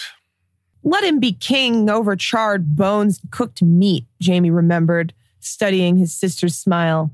Let him be the king of ashes. So I think, like I said before, most people, if not almost everyone, believes that Jaime was right to turn on Aerys. If, if, if it wasn't heroic, it was at least correct. What, how will we feel when it's Cersei? Will it be correct? Will it be heroic? I guess it depends on the circumstances, but it's going to be a lot more emotional. Hmm. So when Aerys was uh, forcing Rhaella that night, well, we have this follow up quote that gives us an interesting clue. Jaime had only seen Rhaella once after that, the morning of the day she left for Dragonstone. The queen had been cloaked and hooded as she climbed inside the royal wheelhouse that would take her down Aegon's high hill to the waiting ship, but he heard her maids whispering after she was gone. They said the queen looked as if some beast had savaged her, clawing at her thighs and chewing on her breasts. A crowned beast, he knew. I was bringing up the kind of weird similarity in the idea of Aerys, you know, sacrificing, like in quote, someone to the fires, to the flames, and then mm. going to have sex and conceive a child. Like coming right off of that. And just like that made me think of like Melisandre and that sort of concept. Absolutely, And yeah. John Hagee went in he was like talking about how, you know, thinking that was the night Dany was conceived and that maybe there was a bit of fire magic there. Um, Marty Davidson was talking about, well, maybe he wanted to birth a dragon. Other people agreed. Um, and then Zasim Baji talked about the balance of taking a life to attempt to make a life, you know, that Yeah. similarity. But I liked this point from um, Dornish Dame, who said, It's interesting to think about the idea of Rhaella's pregnancy being bookended by two deaths. This one, if it coincided with Dany's conception, and Rhaella's own death in childbed. Oh, that, yeah. and then finally, John Hagee again brings up the idea that pyromancy could have, you know, roots in R'hllor, and that Aerys' pyromancer unknowingly perhaps used a little bit of fire magic. That's possible. Yeah. I brought up last time too that just Aerys's association with Summerhall. When Yeah. wildfire broke out, Rhaegar was born. So he may associate that with like a healthy child being born. Yes. Um, so yeah, w- this is good job, good conversation, y'all. That's really good stuff. Um, it really does tie together interestingly. So yeah, I was going to say that a crowned beast, crowned dragon in Aerys' case, and Cersei's being a crowned lion, which is also a crowned beast, I suppose. And when we get to Euron, well, that's a crowned beast too, a kraken in his case. Note that, like Aemon did to uh, when speaking of Jon, Kevan refers to Jaime as Lord Commander rather than calling him Jaime, which they're having in a quote unquote official conversation. But Jaime's trying to call him Nuncle, but Kevan's keeping his distance. And he does the same thing with calling Cersei her grace. He's just cool all over, as Joe puts it. He's like, Yeah, I'm not, I don't like y'all very much right now. he doesn't exactly hide it, does he? This makes you feel for Jaime a bit, as has, happened with Brienne and Storm, with Loras, with Edmure. Jaime's trying to do the right thing. Also, just a, a lot of times people just greet that notion with dis with disbelief. They they think his reputation is of a bad person, of a dishonorable man. So when he states his intention to do good things, they don't believe it. And that's too bad because we know better. It's a prejudice he's been suffering ever since he became the Kingslayer. And this is worse though because it's his own family. His own uncle is doesn't trust him. And even though he's like, I'm on your side, man. Cersei and I are like on the outs. so, But still, the point remains. I can, I totally get Kevan's side. Not even about the Kingslayer stuff, obviously, but I mean, they were abominations. They birthed abominations, as the, everyone in the realm agrees. it's true. They were, they were in an incestual relationship. Kevan had to see it, and Yeah. like he maybe didn't have such rose-colored glasses. Like maybe he saw it a long time before and was grossed out. And yeah, so if I were Kevan, I don't think I would want to associate with myself with that part of the family. Yes, I mean he he's willing to, but on his terms. So I agree with you. Like if he's going to do it, he he's got he gets to set some some boundaries and stuff like that. But Cersei's not about to. And then, Cersei of course, compromise. which of course, like the Cersei thing, that doesn't even have to do with here, but obviously the land self Cersei part of things makes it even more personal Yeah, Kevan. right. so last time I mentioned that Osmund hadn't slept with Cersei. I don't know that Osmund ever sleeps with Cersei. Cersei confesses to sleeping with all three of the Kettleblacks, but she does that to not be caught in a lie in case they say they did. She's worried that they're going to claim they did sleep with her, and she doesn't want you know that hung over her head. And she's since she's going to admit sleeping with one of them anyway, she figures it's not a big deal to go with all three. Osfryd is the one she definitely sleeps with, and that's implied here in her next chapter. So, of course, Jaime doesn't know this yet, but when he sees Osmund in arms with Cersei while she watches the tower come down, he's thinking that they're sleeping together. And of course, Lancel, he's very wrapped up in that still. He's still thinking about it. It's, it's bothering him. And it shows you that it's one of the very few things that he can't be rational about or that's, that's, that he's unreasonable about. He's got so many things he's doing carrying out carrying himself with dignity and honor and doing things that I would agree with. But when it comes to his, you know, wrapped up feelings about Cersei, that's when he becomes a little unreasonable and a little a little opposite to the rest of himself, at least right now. A couple other mentions here. Uh, Cersei notes what's happening in the north a little bit, talking about Roose Bolton's bastard coming to free Moat Cailin. It's interesting how little we get of Ramsay in these in between books, considering how prominent he was on TV. Of course, the show moves some things around in the timeline. Ramsay is going to be prominent, just not really until Dance with Dragons, uh, since he, although he obviously was prominent in Clash of Kings too. We hear about the Freys going up there. That's the first mention of that, I believe. And you, uh, Hosteen Frey and Aenys Frey are headed up there, and well, we'll cover that when we get there. But this is the the kickoff of that plot. We know that Victarion has just left Moat Cailin, so these things kind of tie together because we're about to have Victarion's chapter as well. Here's a, another take from Jaime about what he thinks about his sister. His sister liked to think of herself as Lord Tywin with teats, but she was wrong. Their father had been as relentless and as implacable as a glacier, where Cersei was all wildfire, especially when thwarted. That's a good take because as I mentioned before, Tywin, one of the things I was willing to praise him on was his patience in dealing with Aerys. That would require huge amounts of patience, being insulted to his face constantly and just having to swallow insults, something that Kevan points out that I would agree with. But Cersei, just a, a small insult sets her off, either internally or not, sometimes just vocally. But even when not vocally, just in, within her mind, you see her just melt down a bit over small insults. I like this the idea of him. They compare him to a glacier, and I think of glaciers melting and the water flooding. it's causing massive damage. Yeah, yeah, relentless. that makes a lot of sense. so, Joe Buckley says that it's a real hitting of the nail on the head there with that take on Cersei. And, and Jaime goes further, I'd say, by citing her lack of patience and judgment. Yeah, she's decent at sensing out people's intentions, but not very good at reacting to them with moves that make sense. She doesn't help herself much with this philosophy on the required strength of hands, which she says, "Yeah, I don't need you know a strong servant. I just need you know." But then she picks Harry Swift. It just doesn't. It's bad logic. It's clear to see. Joe Buckley, of all people, mentions Crusader Kings 2. I'm the one who plays this every Friday as on a game stream. He says, "Now I'm a terrible Crusader Kings 2 player myself."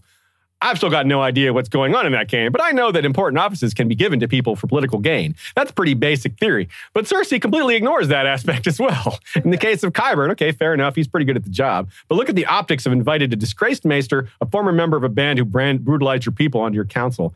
Can you not see what that says about you? No. In fact, the answer is no. She cannot see what that says about her.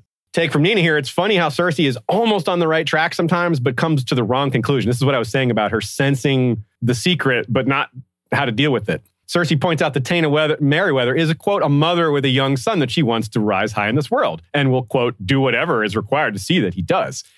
That's accurate. But Cersei then missteps by assuming that Taena, quote, knows I can do more for her than Margaery. Why does she know that? Why does she think that? Why is that true, Cersei? Well, I don't think it is at all. If Taena undermines the Tyrells, she undermines her own son's future because she's a Tyrell bannerman and her fortunes are tied more to the Tyrells than Cersei. Taena has far more to gain as a Tyrell loyalist and informant as she does as a Tyrell betrayer because she's already at a disadvantage for a lot of reasons. For being a foreigner, she has to be, she has to work twice as hard to be considered at the same level. There's a lot of mistrust of her. Because of that foreign stuff, this is again us thinking of her a little bit like Serala, the, the lace serpent from Duskendale, who's also Myrish. Cersei also undermines her own position with Taena. Immediately, she talks about how Taena knows that she, Cersei, can do more for her, Taena, than Margaery can, and then tells Jaime how much Taena would appreciate her. It's like, wait, Cersei restoring some of the lost Merryweather lands exactly as she assumes Taena is expecting of her. But Taena could rise a lot higher from the Tyrells by helping them take out Cersei. There's so much more to be gained there. A marriage to a Tyrell, a marriage, uh, you know, a, a position at court, something like that. Things that Cersei is not offering. The stuff that the, the, restoring lost Merryweather lands, Margaery can do that. Why not? I mean, she's going to be queen. Of course, she could do that too. So that's not that's not something that only Cersei can offer. That's something that any well, either queen can offer really. So she's not uh she's not realizing that her advantages can be matched by Margaery in some of these cases.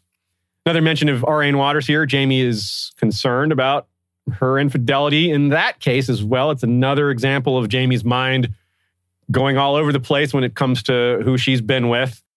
Uh, it's not entirely off the mark. He is someone looking at her and she's looking back. They're making eyes in the next chapter. Now, they don't actually sleep together, but he uh, is getting favors because he's attractive. And that is just not a good policy. And so Jaime's right to be concerned there, even though it's not quite what he thought it was.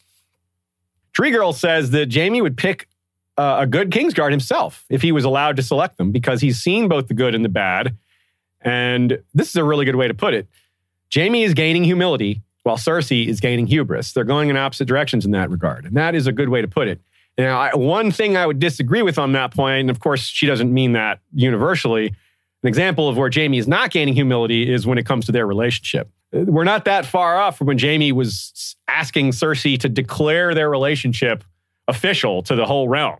That is not humble.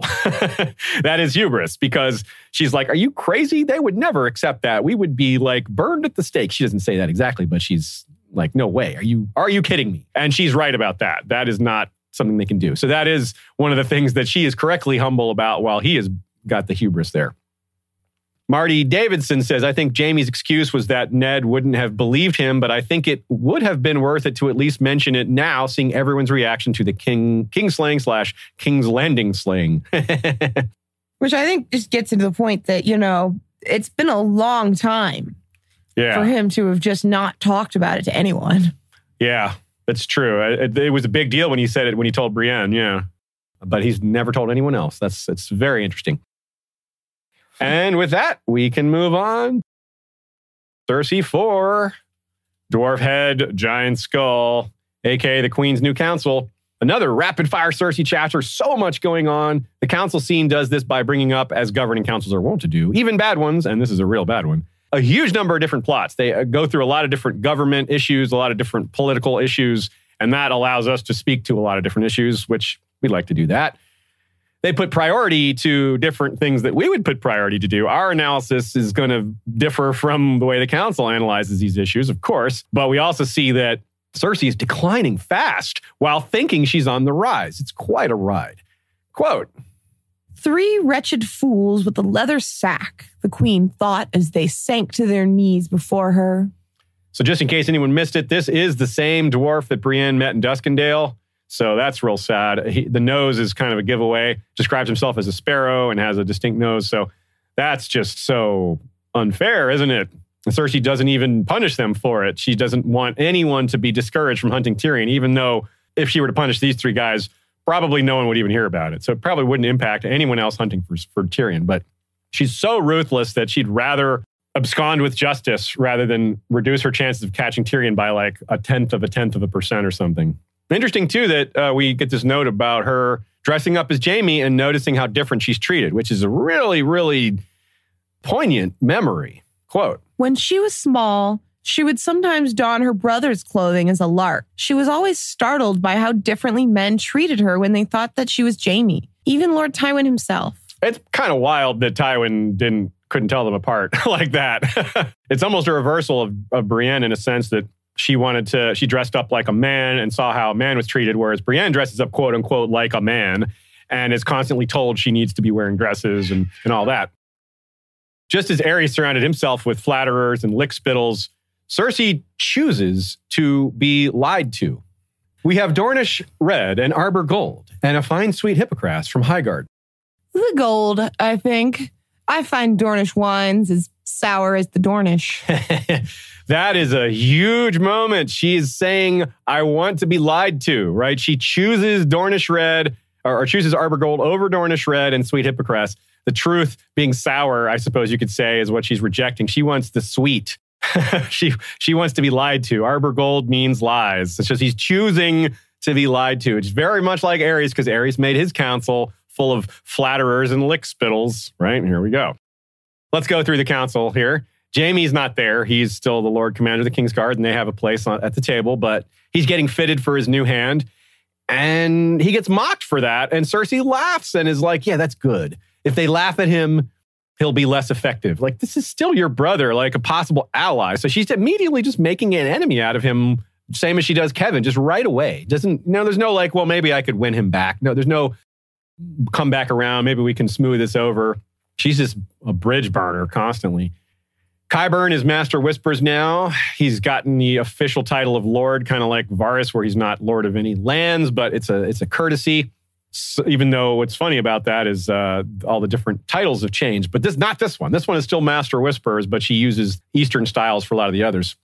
It's funny how she kind of contradicts herself here. She's confident that Qyburn has inherited Varys's legacy here, that she's just he's paying the same people and has picked up where Varys left off and thinks that it's just a matter of being in the right place. and she thinks that she's constantly worried that Tyrion could still be in the walls, not thinking that Varys could be, even though she earlier was scared of him and had a chill went through her down her spine when she thought about Varys being her enemy. But she's kind of already forgot about that.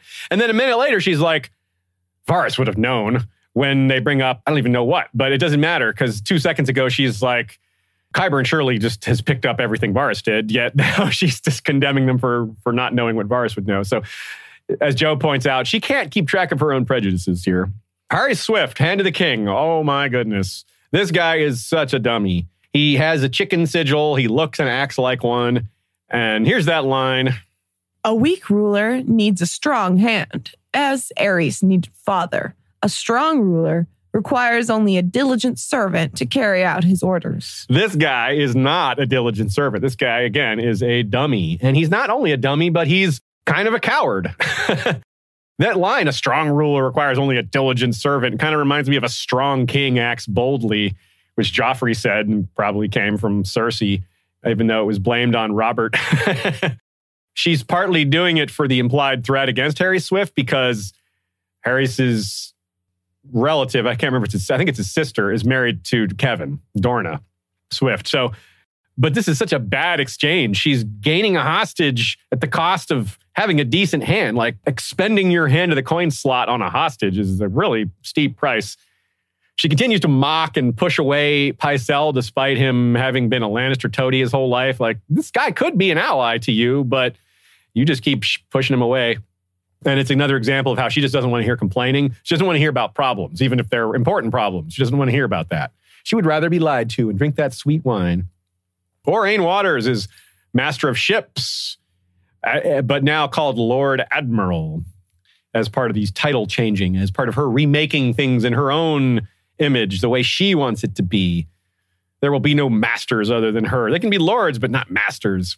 So Aurane 20, Aurane uh, is Grand Admiral or Lord Admiral, whatever you want to call him. It's the same age his probable ancestor Daemon Targaryen was when he was named to the small council as Master of Coin, and four years older than his probable ancestor Alyn Velaryon when he was initially named Master Ships.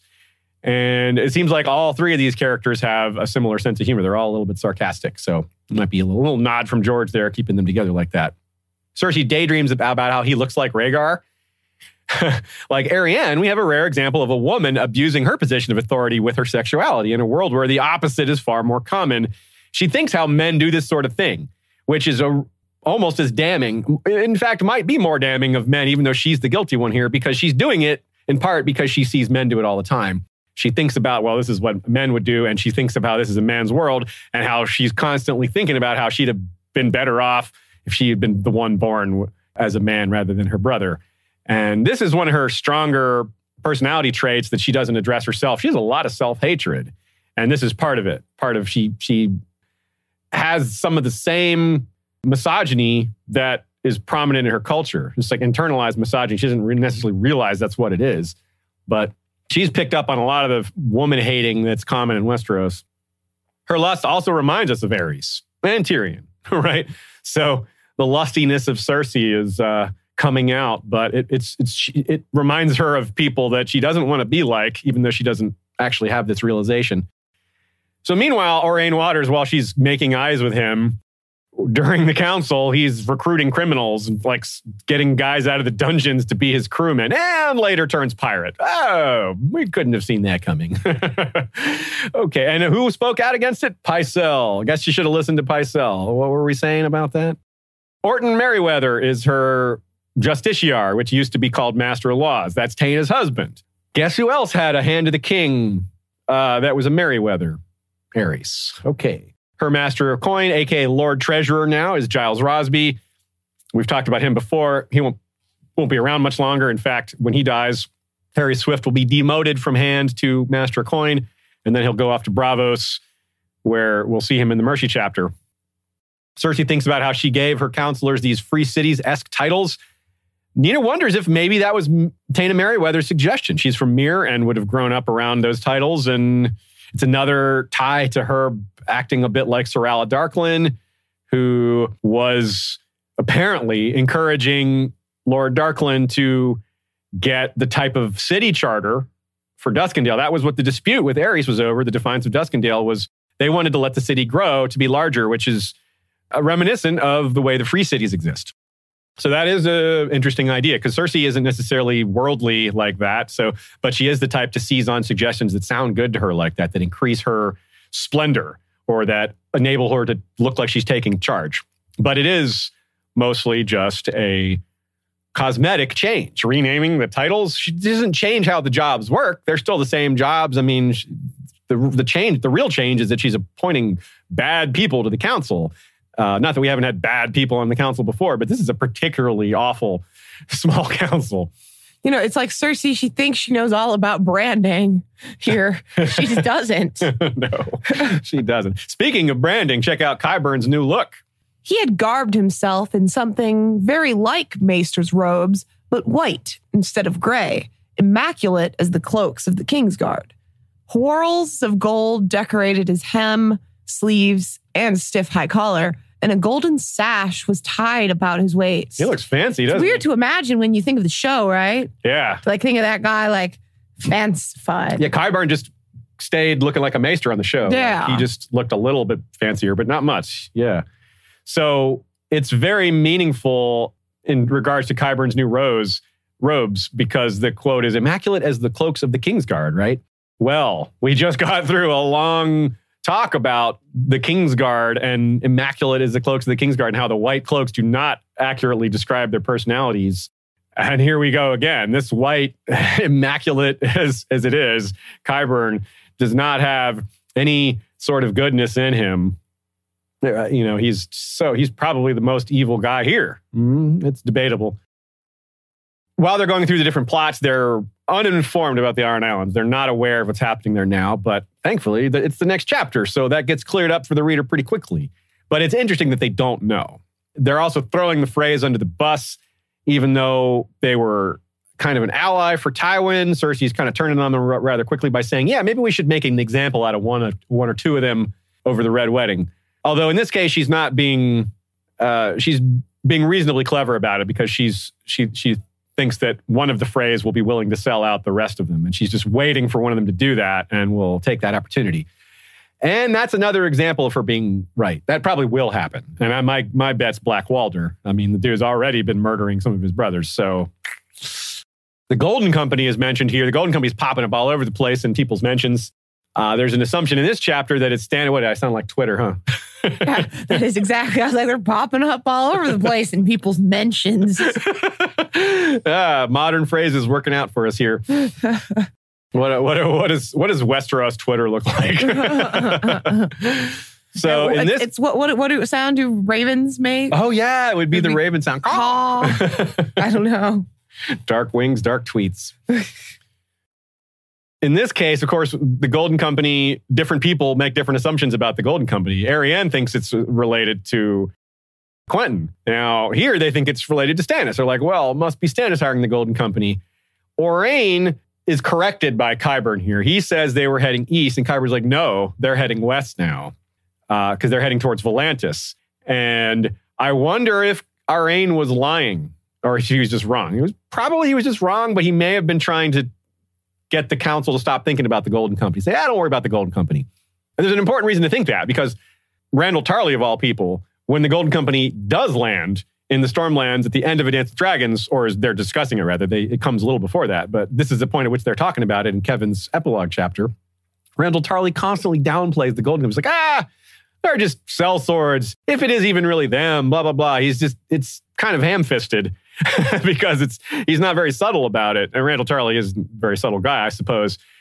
Uh, so there's a chance that maybe some of this is all working out behind, behind the scenes here. And perhaps that Aurane is going to hook up with the Young Griff faction. We also get the mention of Davos and the false execution here. Boy, that's a, this one reads a lot different this time. First time through, you're like, wait, what? Davos is going to be killed off page? No. But of course, red herring, not at all. So we, we hardly even need to discuss that other than to point out that Cersei's going to be fooled there, as well as a lot of other people. Uh, we have this quote Cersei favored him with a smile. She liked a bit of wit, so long as she was not its target. So again, we have this thing about Aerys that reminds us of Aerys. She also thinks how men don't like to be laughed at. She's again, she's just having contradictory thoughts and not realizing it. She's like, it's good that people are laughing at Jaime. It's good that this and that. But she's like, yeah, but you know, it really, men really just do react poorly to being laughed at. Hmm. this is part of why I think she might be drunk in this scene because she's. It, I, I sh- what I should have done is count how many times her glass was refilled. It's at least once, and it probably is happening without us seeing it as well. I mean, the whole thing about her like ignoring the council while she's staring at Aurane and thinking about how handsome he is, like that's this, you're drunk, Cersei. and if you're not drunk, it's even worse because it's like, wow, she's not paying attention and just thinking about being with this dude when it's like the first council meeting of her new council. Like, talk about focus up, girl. She's just thirsty, okay? she is thirsty. She needs a bunch of drinks and a bunch of men. Leave her alone. Raised here, but not fully explained, is Cersei thinking that she's going to make this maneuver with Balon Swann and Tyrion and, and Trystane. Here's the quote His long wait is almost done. I am sending Balon Swan to Sunspear to deliver him the head of Gregor Clegane. Sir Balon would have another task as well, but that part was best left unsaid. So that long wait, his long wait, meaning Doran Martell, of course, getting the head of Gregor that he's wanted forever as as uh, justice. You got to think Balon Swan is starting to learn what Jaime felt like under Aerys, like or, or or just the other Kingsguard having to do having to fulfill orders that dishonor them. Balon, of all people, of all the Kingsguard to give this job to, this is a, another poor choice by Cersei. There's other Kingsguard who are scummy that would probably be a better call for this. Balon's the most honorable of the batch, except for maybe Loras, but she's not going to send Loras to do this for obvious reasons too, because she doesn't trust him. The plan is to murder Trystane and blame Tyrion for it on the, when they're on their way back. Like, geez, her way out of the marriage to Dorne is a not well planned murder. This is rough, man. I mean, another ally, or at least someone that is on the cusp of being an enemy, is she's just pushing them away, right? Like, ugh, they're not gonna they're not gonna be fooled. Uh, they're, they're gonna totally blame you, Cersei. They're not gonna believe this Tyrion business. When we go to Sunspear later, we're gonna see that yeah, Balon's gonna deliver it, and that is yet another example of the capital getting weaker because Balon is one of the best Kingsguard, not just in honor but as a warrior. So just it's another little person, another little example of, of King's Landing getting weaker in terms of military strength. So when she's thinking of the dead High Septon, she also thinks of Tyrion associated with this, and she thinks, quote, no bells will ring for you, Tyrion, Cersei thought. Because the bells were tolling for the High Septon. But bells, you say? We've all been a lot more wary of any mention of bells this time through. And Tyrion, when he does return to Westeros, it's probably going to be associated with someone for whom bells mean a lot more. And well, this could be, there could be bells ringing for Tyrion, or at least they could ring in a way that inf- affects him deeply, emotionally, plot wise, etc. Hmm. But let's talk about the High Septon here because the bells were ringing for him. And but first off, this is a real sneaky line. Do not discount this man, Lucian, Qyburn said. Last night he feted 30 of the most devout on suckling pig and arbor gold. And by day he hands out hard bread to the poor to prove his piety. Mm-hmm. Well, so we know this Lucian guy isn't going to get the job because the High Sparrow does. They're, of course, discussing a new uh, High Septon, but mm, this guy Lucian is his last name is Frey. That's right. This is a one of Walder's brood. So wow, the Freys came close to also almost grabbing the High Septon spot. In addition to Riverrun and all these marriages to the Lannisters, what a massive jump in power they're having. But of course, that's probably he, George is probably pumping them up in order to bring them down a bit. I'm really picturing after you brought up CK2 earlier. Yeah. That, you know, in, in, A Song of Ice and Fire, what's going on here is that House Frey is being played by someone. so they're having all these kids, you know, they're part of all these plots and killing people. Marrying every family they can yeah, every single family, all bringing all political blood. power centers. Yeah. yeah. House Frey is like the standard CK2 player. We're all Walder Frey, I guess this is one of the examples of a Cersei murder that might actually qualify as paranoia. I've been back and forth on certain of these things, saying they're not truly paranoid. Some of them are. If you're trying to defend it from a pragmatic stance, she knows Lancel has left the capital now. If she was worried that Lancel had told the High Septon about what happened between them and about Robert, well, she can't stop him from talking to someone else. But if this High Septon is dead, maybe the new, Lancel will never come back to the capital and he'll never tell the new High Septon. So she's hoping to maybe to delay the information spreading to the point where it never gets spread. But she would rather have to have uh, rather not have a high septon that knows these things. Of course, of course, replacing this guy with the high sparrow is going to work out horribly. One of the things that is working against the ghost town feel of King's Landing is as the soldiers and Tyrells and others are leaving, we've got sparrows coming in. So that's sort of replacing the population uh, uh in that sense. So the ghost town feel is starting to ebb away a little bit. On the other hand, the sparrows are bringing with them many, many bones. There, when Cersei goes to confront the new High Sparrow, she's going to see there's bones all over Baelor's steps because they they want justice for the slain. And that talk about ghostly. I mean, they've brought a boneyard to the biggest church in the entire continent. So that's just so ominous and dark. And again, reminds us that Cersei has these Queen of the Dead vibes going for her, this corpse queen stuff. We've talked about that since her first chapter. And well, she's leaving a trail of bodies. so, as we mentioned in Jaime's chapter, she has slept with Osney, may not actually other sleep with the others, though she'll confess to it. She wants Osney to bed Margaery, which is another just, eh? Why does she think that'll work? Why does she think Margaery's dumb enough to sleep with the Kettleblack? Why does she? the evidence he gives is like, yeah, they tease me, they make fun of my nose. So yeah, she's into me. like, wait, what evidence? That's evidence that she's into you. He's like, yeah, I could, I can get this done because this is Keystone cops here, y'all. They're just not. These are not very smart people. Cersei thinks her plan with Osney, Margaery, and Jon Snow is elegant. That's how, in her mind, it's elegant. But Margaery is not dumb. Margaery's not just going to be like, oh, yeah, let me sleep with him. That's not going to happen. she's not she's not a fool like that. I mean, I don't think maybe she is. I don't think she is. I, I don't read Margaery to be that dumb. And she's also already, she's done it herself, though. She's the one that's already slept with Osney. she's the one that's making this big mistake. It's like, yeah, I'm I mean, going to, I'll show her. I'm going to get her to sleep with this guy that I just slept with. Wait. Yeah. I mean, even if Margaery was dumb enough to be sleeping around, say, she's not, she's not doing it with some like Kettleblack who like, they don't even have much of a status. They aren't particularly attractive. Like they're not of an age with her. Like there's no reason for her to ever choose them if she's gonna do something unsavory. Yeah. and you can see sort of Taena working the angle here. Taena's like, Cersei says, I'm going to send seven candles to the sept. And Taena's like, you know, Margaery's going to send 77.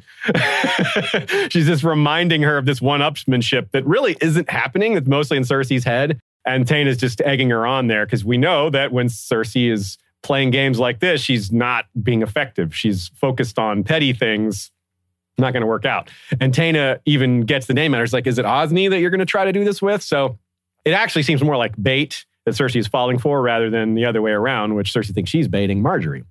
It's mentioned that there's a letter from Janos Slynt. Of course, Slynt isn't going to be around much longer in A Dance with Dragons, but you wonder about this whole plot with Cersei sending 100 men and Osney to kill Jon Snow.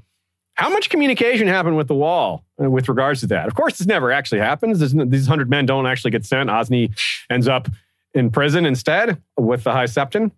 But this communication could have already happened. In other words, Qyburn could have already been in correspondence with, say, Bowen Marsh. Could have already talked about getting rid of Jon this early. Bowen may have been waiting for those 100 men that, in fact, never come because of, well, things get pretty chaotic. There's a lot of reasons why that doesn't happen, but that might be a reason why Bowen Marsh didn't act sooner. They may have been planning to kill Jon before the Shieldhall event and just decided, well, I guess this help is never coming, so time to go.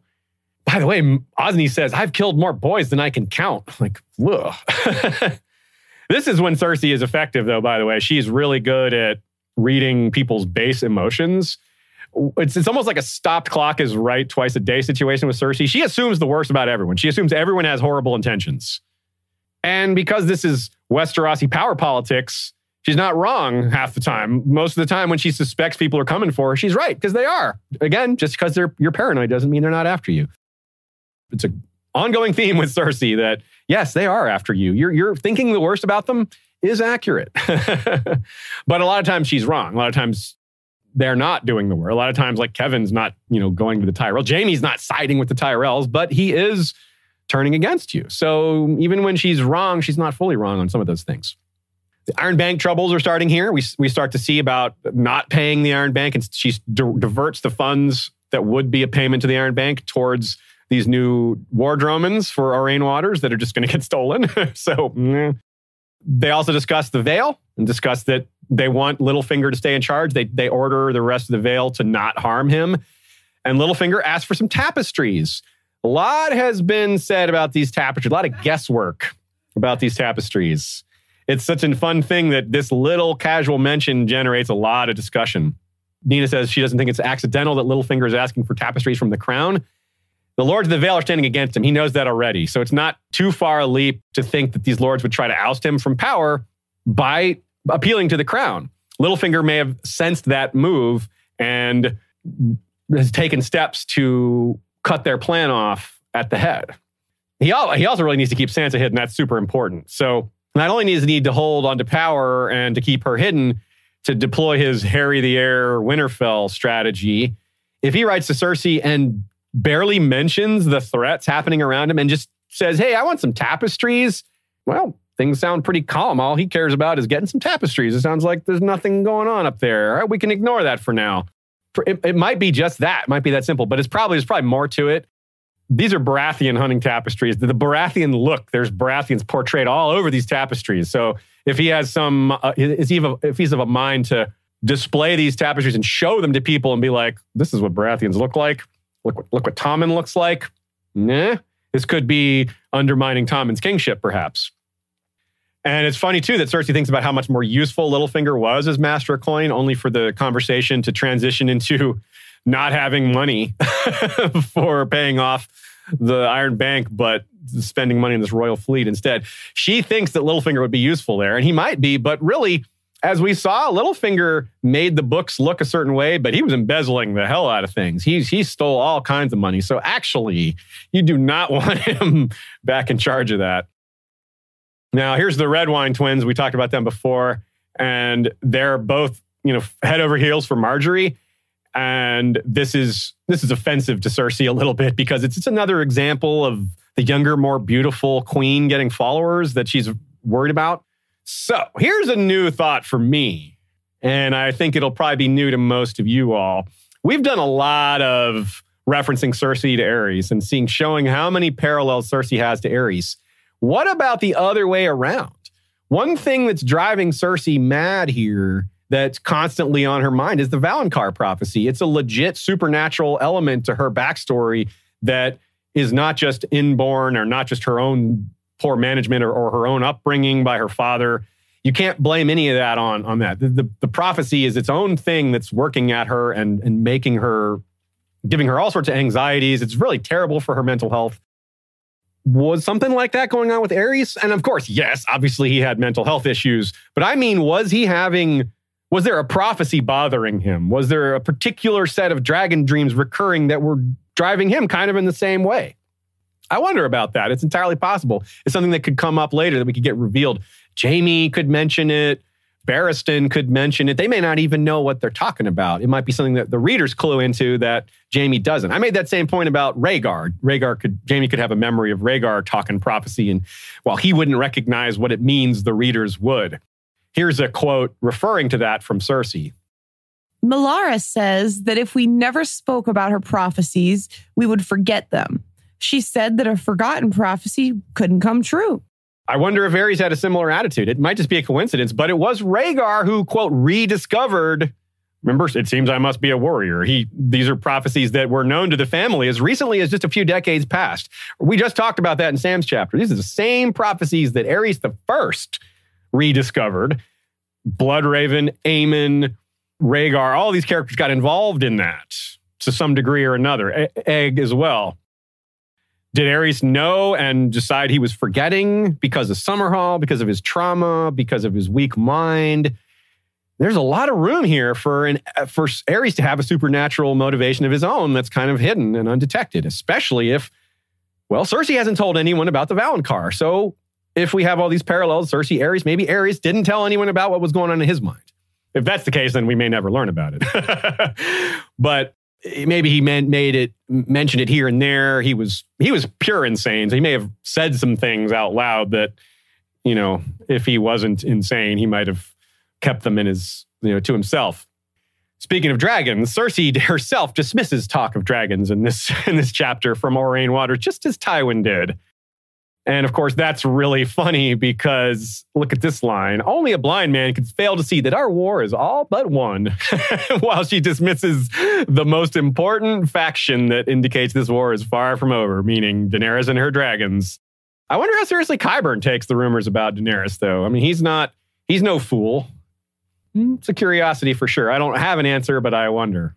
I'd say, yeah, he's no fool and he believes in magic. Yeah, good point too. Is, yes, is the larger point about because you you know you can be smart and still be skeptical. And we know he's been interviewing sailors. That's how he found out about the Golden Yeah. Company's movement. So he is. He there's no way he doesn't know about these rumors. And of course, comment, there's though. all the people bringing up the the connection between Marwyn and uh, Qyburn. that too. and so the idea of who's I, I wonder like is would Qyburn be more likely to side with Dany ultimately and not even really be on Cersei's side? she might. Yeah, he might want to switch sides. It's certainly She's not. way more powerful. yeah, it's possible. I mean, it's not what happens in the show, but who cares? Yeah.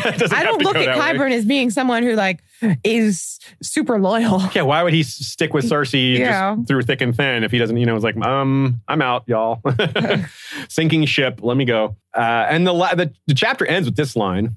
In the dream, it was Tyrion's head they brought her in their sack. She had it bronzed and kept it in her chamber pot. How depraved is that? Joe says she feels genuine joy over her dream that she can pretend she's defecating on her little brother's head. That's a pleasant dream.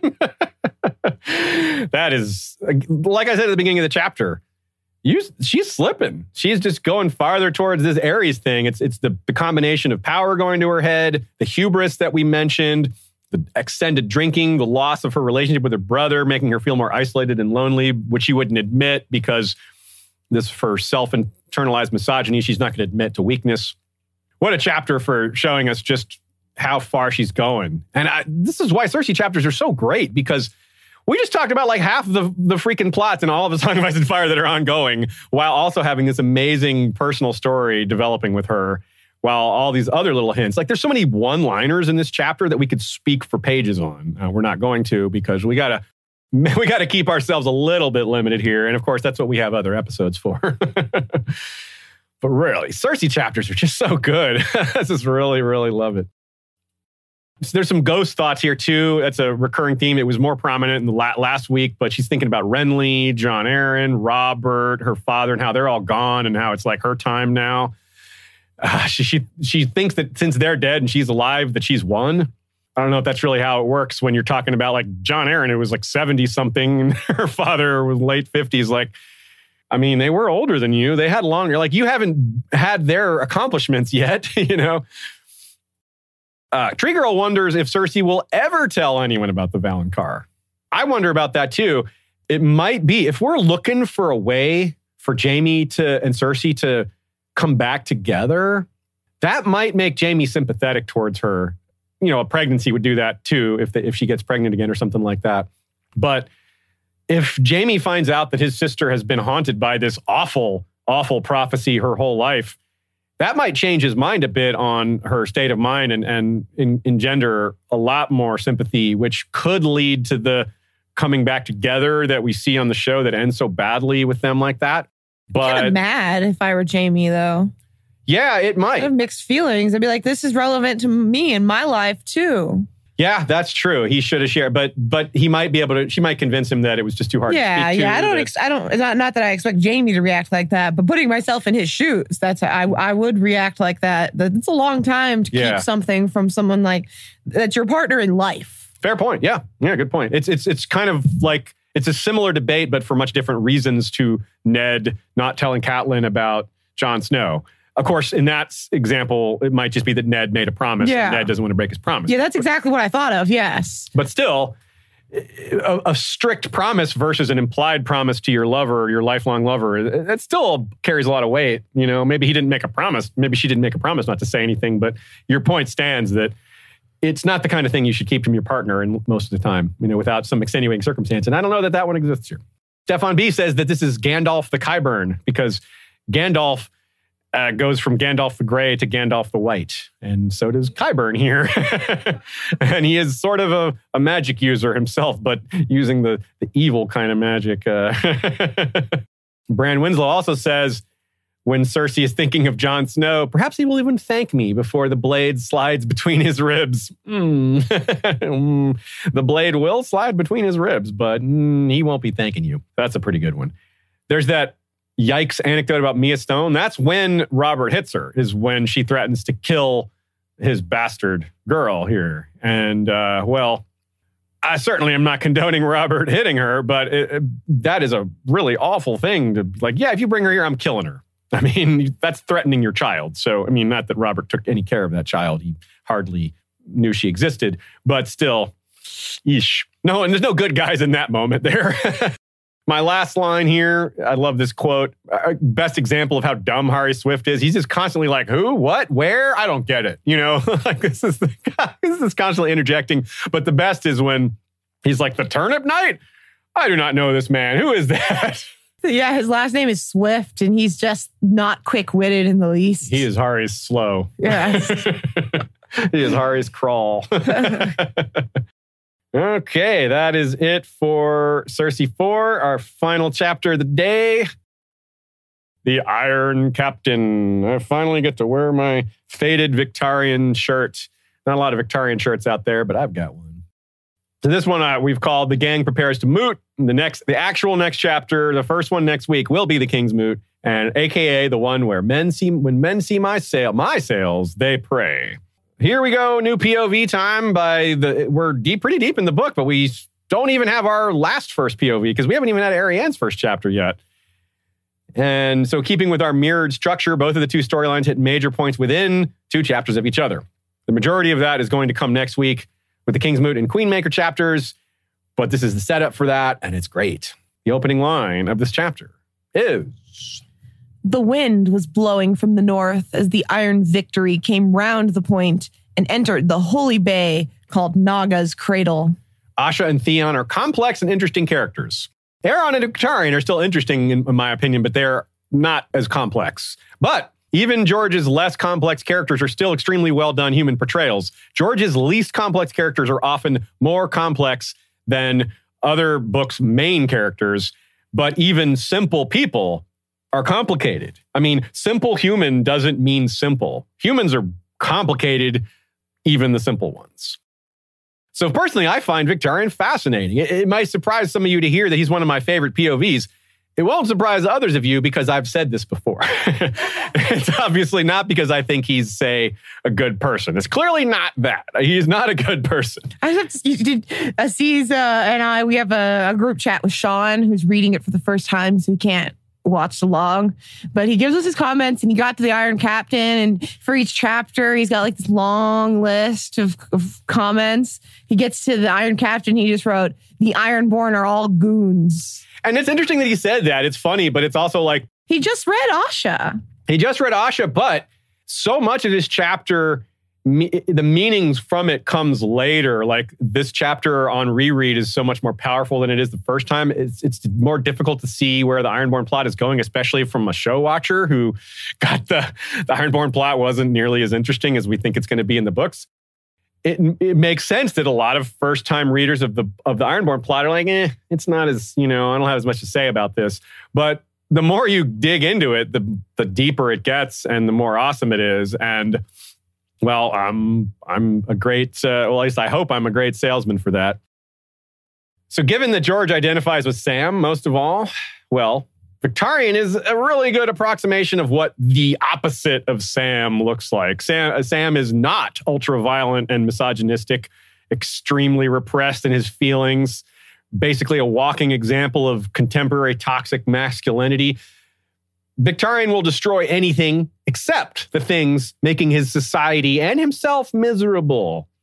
That really is at the heart of toxic masculinity, which is a misunderstood term that basically just means the, the type of behavior men are often encouraged to per, be, uh, to the type of man men are often encouraged to be in society, isn't just bad for everyone else, it's bad for them. It makes them miserable. And this is very true for, for Victarion, because Victarion is miserable. There's a dichotomy in bravery here, or everywhere. Just, there's just a dichotomy in bravery, period. There's the courage to face physical danger, to face death, to face maiming via the Song of Steel or whatever you want to call it for this setting. Victarion has plenty of that, but there's moral courage to face the issues, to speak up. Victarion has none of that. Victarion is his, I mean, what is his King's Moot speech? I will remind you. I'll do more of the same. it's like status quo, yo. That's his motto. he only breaks the status quo when it's personal to him. When he's when it, the status quo pumps up Euron, that's when he challenges it because he hates Euron. This is a this is a culture that encourages selfless selfishness as much as it, in, it does encourage worship of the drowned god a huge part of this is his incredibly high levels of superstition. Victarion is very superstitious. He believes deeply in the drowned god's faith. He believes deeply in cultural notations like that kinslaying is evil, things like that. And they really, as you can see from inside his head, they really, really matter to him. They, they lock him up. He is bound by these cultural things. And that's huge because they don't bound Euron. It's important to read the Victarion chapters as unironically as possible. Victarion is in George R. R. Martin's own words, quote, dumb as a stump, but more importantly, he genuinely believes in the old way and ironbornness. It's sincere, it's deep and sincere. It isn't like a, I do this because we all, uh, the rest of us do it. He really believes it. Arguably, he's his is deep or more so than Aeron with his beliefs. Because Aeron was a convert. Aeron was a joker in his youth. He was he came around, whereas Victarion has been like this his whole life. Victarion isn't really a guy who changes. Victarion is a well, status quo, yo. Victarion and Aeron are linked in that, not just in their faith, but in how much they hate Euron and how much they've both been traumatized by him. Deeply personal, as I said, to see him back, to see him gaining power, and to see him take charge. They, oh man, they hate it so much. And it's not terribly clear in this chapter why. Uh, well, it is on Victarion's side, perhaps, but Aeron's side, we haven't really gotten that deep into yet. His reasons for being troubled by Euron have only been, the surface has only been scratched on that. The more a character resembles the author, the less challenge it probably is to flesh out their personality because they have familiarity with these personality traits. Like with Sam being a bookworm, you know, things like that, being a little shy, whatever. That's George is kind of like that himself. So sometimes when he's writing Sam, he can tap into his own emotions, his own personal experiences throughout life. But he can't do that with Victarion. Victarion is as far apart from George as Sam is close. Sam has just defended Gilly in part because he's observant enough to see she's gone through all these courageous things. On the other hand, Victarion would never notice that. But it's not hard to see that Gilly has gone through a lot. You don't have to be Sam to notice that. But Dareon, as we saw, didn't catch it. Victarion definitely won't either. And this comes up a lot throughout this chapter how he's unwilling to budge, even when he's approached by one of the smartest Ironborn there is, Asha. He says, You cannot hope to rule. You're a woman. Is that why I always lose the pissing contest? Good one. Another pissing contest comes shortly after. This one, Euron shows up. They kind of argue back and forth a bit. Hat tip Brandon Winslow on this catch. Immediately, he brings his main theme with him. Quote, but then a sudden silence fell. The singing died. Little Lenwood Tawney lowered his fiddle. Men turned their heads. Even the clatter of plates and knives was hushed. And then when he leaves, it happens again. Euron lifted two fingers to the patch that covered his left eye and took his leave. The others followed at his heels like mongrel dogs. Silence lingered behind them till little Lenwood Tawney took up his fiddle. Mm, creepy. Now, if you're a Lovecraft uh, fan or have read Lovecraft, you know that, uh, well, there's one particular one, the music of Erich Zann, where fiddle playing drives away a demon, uh, an unspecified darkness that this this guy constantly plays his fiddle to keep this this darkness at bay. It's it's a really creepy story. But anyway, uh, because Euron is so Lovecraftian in his portrayal that we, I'm constantly thinking about things like that. You name it, though. You name it, Euron wants to silence it, to own it, to control it inside and out. He's a denier of information. He's a denier of agency. He's a denier of everything, really. He wants to control it all. He is far more ambitious than probably anyone. I don't think there's a single character more ambitious than Euron, not even Dany, which is not, of course, a compliment to him, nor an insult to Dany. Ambition, like efficiency, is not by itself a good thing. It's how you use that ambition. What are you ambitious to do? Are you ambitious to uh, lift people out of harsh circumstances to alleviate suffering? Good ambition. Are you ambitious like Euron? Clearly not good. Victarion is even unnerved by just what Euron looks like. His hair was still black as a midnight sea, with never a white cap to be seen, and his face was still smooth and pale beneath his neat, dark beard. A black leather patch covered Euron's left eye, but his right was blue as a summer sky. His smiling eye, thought Victarion. Crow's eye, he said. I like the use of sea metaphors. It's appropriate for a guy who's just a sort of a one note man, Victarion being so narrow with his thought processes and his culture, uh, cultural uh, ideals. Of course, he's going to associate things with sea and ocean metaphors. It's so interesting that Vic, rather that Euron wears an eye patch that he doesn't seem to need. In the Euron episode, we go into some detail on why that might be. There's some real world examples of that, but also it's just a way for him to pretend to be more Ironborn than he truly is. In some ways, he's as Ironborn as they come, but in other ways, he's not at all. He's beyond them and not really loyal to them. He wants to use the Ironborn as means to an end. He is another crowned beast. Euron's ship is a red hull with black sails, fitting to color wise that he wants to hook up with Daenerys, whose colors are the same, you know, House Targaryen, red and black colors. The silence, that ship, it's such a unsettling thing. As Nina points out, the Ironborn are not quiet we've seen these gatherings. They're loud, they're raucous. People are like throwing axes at each other and yelling and cheering, and there's some music. But so for this guy to walk in and just, just everyone is quiet, it just shows how afraid of him people are, how big and important his presence is, how dominating it is. It's like one of those things you talk about in the real world. It's like, you ever seen that kind of charisma where when someone just enters the room and everyone notices and takes a Euron is being displayed as that type of person here it's rather clear, even to first time readers, that this is the guy who's going to take over. It, it, it's not much of a stretch. Victarion is not good at talking. Asha's got all this misogyny that's forced on her. She can't she can't win. These other names that people hardly that get mentioned once or twice, they're not going to win. It's pretty obvious that Euron's going to win. But how? That's a big trick. That's a trick. Oh, that's that's really clever. We don't see the dragon horn coming. that's like, whoa, hey, uh, Joe says we get a strong sense of how large and powerful the Iron Fleet actually is. It's it's more powerful probably than we thought because we we've been told that reaving ships, these long ships, aren't necessarily great in naval action, but the Iron Fleet is a cut above. It was built by Balon to match the larger warships of the mainland. And a lot of those ships were destroyed in the war, uh, Balon's rebellion, but a lot of them were not, and a lot of them have been rebuilt since. So, given Euron's raids on the Reach, Paxter Redwyne being used to assault both Dragonstone and Storm's End, and then maybe save the Reach or maybe the Shield Islands from Garlan Tyrell. If Aurane Waters makes up with the Royal Fleet, you can really see there's just all sorts of cool naval action happening. I'm really excited to see how this plays out. There's lots of lots of great setup.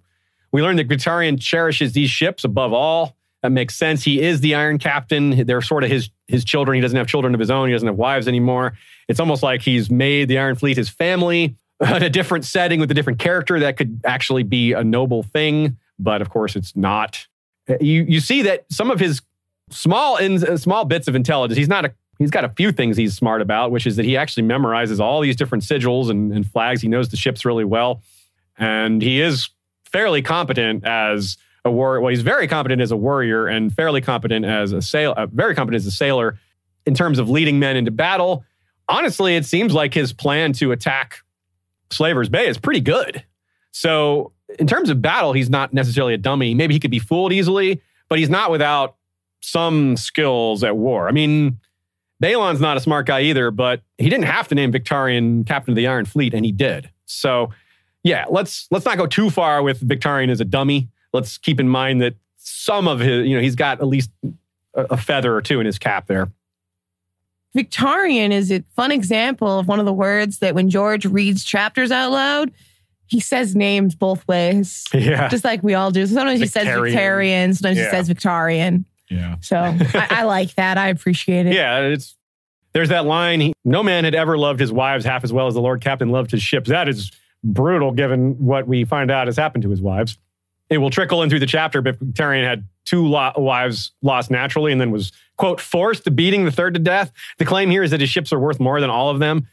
Well, to him, that's probably true, but we're going to learn how much that third one haunts him, which is another comparison to Areo. Areo Hotah kind of married to his axe and Victarion married to his ships. Asha has a similar quote about being married to her own axe later on, weirdly enough, but uh, that's it's less true in her case. Not that she's not very capable with the axe; it's just, she's just got a far more multifaceted personality. The ship's grief and iron vengeance send uh, cast some vibes there. Kind of describes Victorian himself. He has a lot of grief, should be guilt, but it sounds more like grief, and he certainly has desire for vengeance against against Euron. Uh, he is simply restrained by his cultural taboos.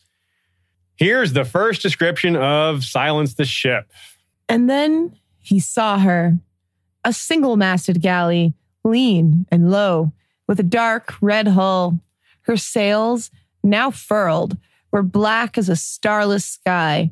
Even at anchor, Silence looked both cruel and fast. On her prow was a black iron maiden with one arm outstretched. Her waist was slender, her breasts high and proud, her legs long and shapely. A wind-blown mane of black iron hair streamed from her head, and her eyes were mother of pearl, but she had no mouth. God, so... I tried I tried to read it as if Victorian was like really into the ship. but it creeps him out. but he probably likes it. He's probably part of him likes it because like, yeah, he's cool like, that's ship. a cool ship. Yeah, Yeah, it's like that's my yeah. It's like, and then he saw her. Yeah, for a guy who likes ships, that's got to stand out for sure. It's not exactly the first time he's seen it, but he hadn't seen it in a while, and even now, it kind of awes him a little bit. Baelor Blacktide is mentioned here. He comes up to chat with Victorian. Is Baelor Blacktide sort of Theon light? We hear that he was eight years hostage in Old Town, and that's why he now worships the Seven, or why he did, given he is no longer alive. But Baelor Blacktide's father did not survive, and he blames Balon for that too, meaning for his father dying in the rebellion. So that's eh, it's a little similar. And he has this line here. Balon was mad, Aeron is madder, and Euron is maddest of them all, Lord Baelor said. What of you, Lord Captain? If I shout your name, will you make an end of this mad war?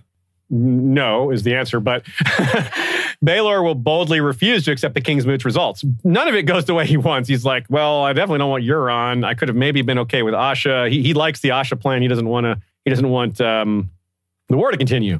So he's going to run off after the King's Moot, but he's not going to make it. He's going to get caught and cut into seven pieces and honor of the seven gods he follows.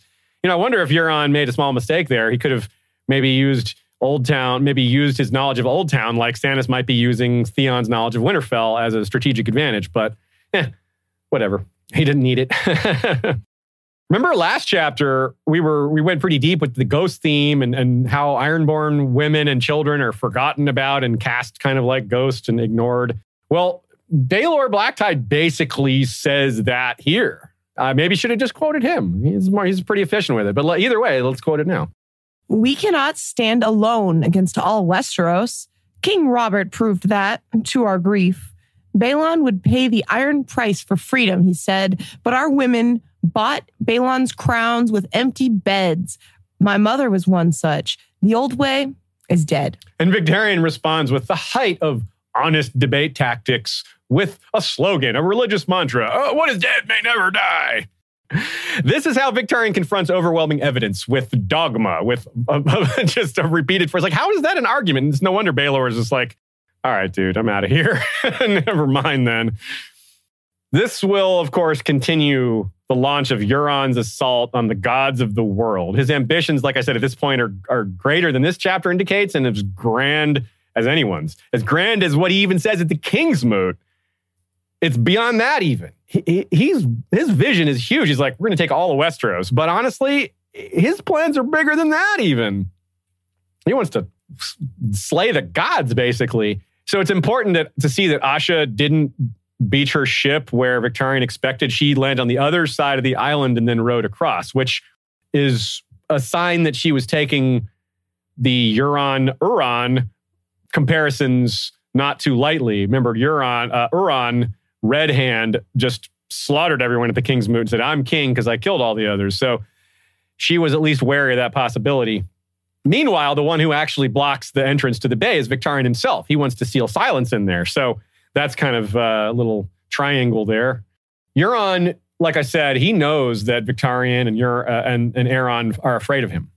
But he also knows what I said about the superstitions that bound them. He has overcome those superstitions. He is not bound by these cultural laws, kinslaying, belief in the gods. He doesn't care about any of that. So they are not only not as smart as him, not only not as old as him, not only not as capable as him, but they have these restrictions on their behavior that he does not have.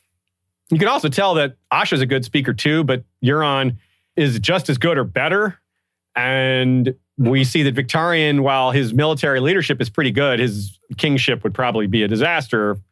So this is where we see that Euron just has all the advantages. It's overwhelming. That's why I was saying earlier that even a first-time reader can be pretty clear that he's going to win.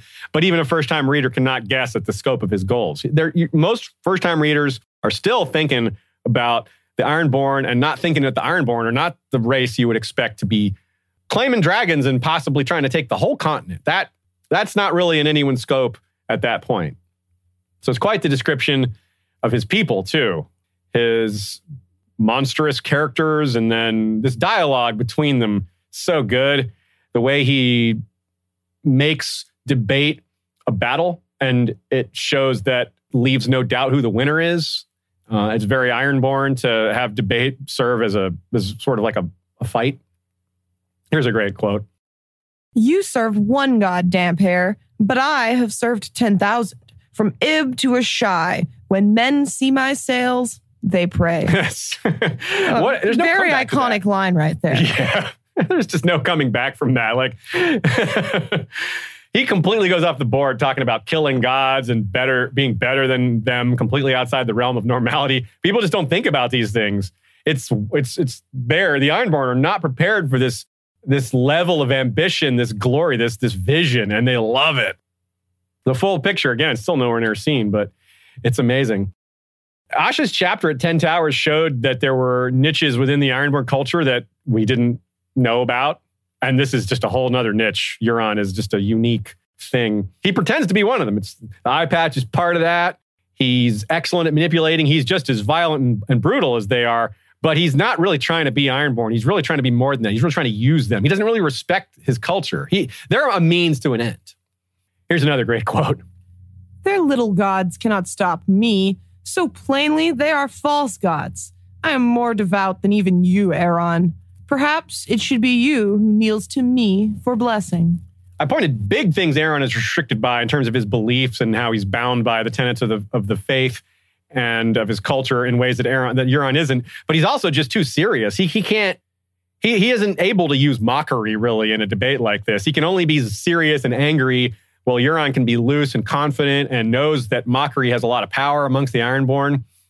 Winning is what matters. Winning these exchanges in public is where the authority is going to come from in the King's Moot.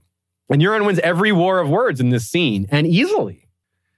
So Euron leaves eventually after just defeating everyone who tries to speak to him with War of Words. And he leaves Victorian with one final dig about how he shall win the King's Moot. Sure enough, people immediately start leaving because they already are like, whoa, maybe I'm on the wrong side. They already kind of start to get it that Euron is the way forward for them. We see the blue colored lips. We know what that means now. We didn't necessarily understand it at the time. We, we may have had a hint because we see the blue lips of the warlocks, but people may not have made that connection. But oh, yeah, he is drinking a lot of that. Asha quickly realizes, especially given it wasn't looking great for her anyway, she sees these exchanges. She sees how people react to Euron, and she immediately, because she's smart and not so stubborn and not trapped in these traditional roles, she realizes, okay, we're not going to beat this guy. He's going to win the King's Moot we got to team up. Our only way to stop him is to come together. That's pretty progressive. But it, of course, doesn't work because Victorian's like, nah, I'm, uh, what is dead may never die. Women can't rule. I'm, nah, I don't compromise. Just, these things are just not serving him. but he's too stuck to, to think his way out of it. So when Asha tells him men are speaking of Euron burning the Iron Fleet, Victorian's like, gets mad. He's like, I did that. I'm like, that misses the point, yo. Euron's getting the credit. that's just proving that this is farther out of reach than you thought. That's another victory for him. He's getting the credit for a great victory, and he's going to use that tomorrow at the King's Moot. And that just is another example of why you can't win the King's Moot, and neither can I. Neither can I. But self reflection is not very macho. So unwilling to see the evidence, unable to, maybe. He's not the smartest guy. And he still has this zealotry going. He still probably thinks no matter this evidence around him, it's going to come down to the drowned god, not the evidence of who's doing what. So this is really very much Euron understands a lot of this and can just easily dance around it. He knows what he's dealing with. He knows how much he outclasses the other thinkers here. Thinkers. Euron's strange crew, let's come back to that. Victorian sees them as monsters. He lives in a closed society. Like he's been around a bit, sailing to the Stepstones probably, but he's never been as far east as, as, as Euron has. He's never been to, um, he, maybe has, he maybe has been to the Summer Isles, but he hasn't been to Sothoryos or uh, certainly not like Asshai or Valyria. So you wonder how he controls these men. Is it really just the entire crew? Is he really cut the tongues out of all of them? That's what the show says too. I'm a little skeptical that's the case here, but you know, I wouldn't be that surprised if it's the case. It's kind of like what Ramsay does, claiming people in a similar way, but on a larger scale and with greater efficiency. Ramsay's like a slasher film villain, while Euron wants to be the new Bloodstone Emperor, right? Great Empire of the Dawn episode plug there. We we go into more detail on that in that episode as well as in the Euron episode and the Forsaken episode. And of course, we get it more into Euron later. Uh, I mean, in, in that episode too. But um, I it would be remiss if I didn't mention Varys right there. Yeah. it has to be mentioned that, of course, similarly, Varys also uh, silenced the little birds. Yeah. Yeah. So very true. Anyways, Good point. he, he, you know, if, if Varys can do that, Euron uh, has it in him. Yeah, that's really that's a great point. I, I actually didn't think of Varys here, but you were that's that's a perfect thing to say. So yeah, I do see the connection between Euron and Ramsay and this is violent, brutal slavery. Basically, it's not. I guess you could call it slavery. It doesn't really matter what we call it. It's awful. We don't. We're not struggling to describe it to to to, to know how we feel about it. It's maybe just a matter of word choice, but Yeah, our feelings on it are, People are like, oh, it was an indentured servant versus a slave. And I'm like, they both suck. yeah, it's, no, it's a thrall. Yeah, whatever. Nina points out it's uh, that one of the ships is called the Gray Ghost. I, I noticed that too. That's really neat. That's actually one of the wild dragons from the Dance of the Dragons era. It's probably not named after that dragon. That would be pretty random, but it might be. Either way, it's a cool little nod.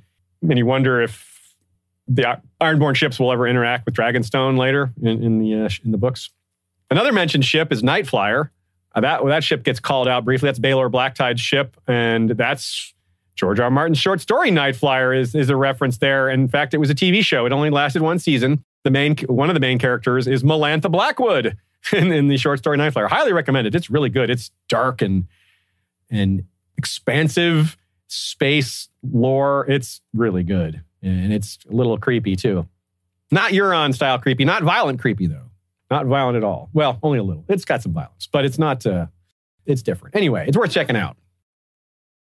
Lee Feza indicates the uh, points to the interesting bit that is Victorian caring so much about the kinslaying taboo. Not so much that he cares about it, but the fact that it's widespread throughout all of Westeros, seemingly. I mean, they don't worship the seven, and they care about kinslaying. The North doesn't worship the seven, they care about kinslaying arguably even more than the rest of Westeros, and the seven care about it too. So it really almost seems like something that's propped up by the nobility. Kinslaying is evil because the nobility doesn't want their younger brothers killing them to take their, their land. So they created this taboo. Because honestly, peasants, commoners, they probably won't care that much. I mean, yeah, you shouldn't kill your own brother or sister, but it matters more to the nobility. You can see why too. So I feel like this is one of those cultural traditions that is propped up by the nobility that really isn't as important as maybe other things like don't rape people or just don't kill anyone. You know, kinslaying was like, why not just no slaying? You know?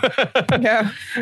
Maybe a commentary on just the commandments, period. yeah, yeah, good point. Yeah, right. Because it is kind of in that same uh, sort of style of thinking or same sort of approach. Yeah.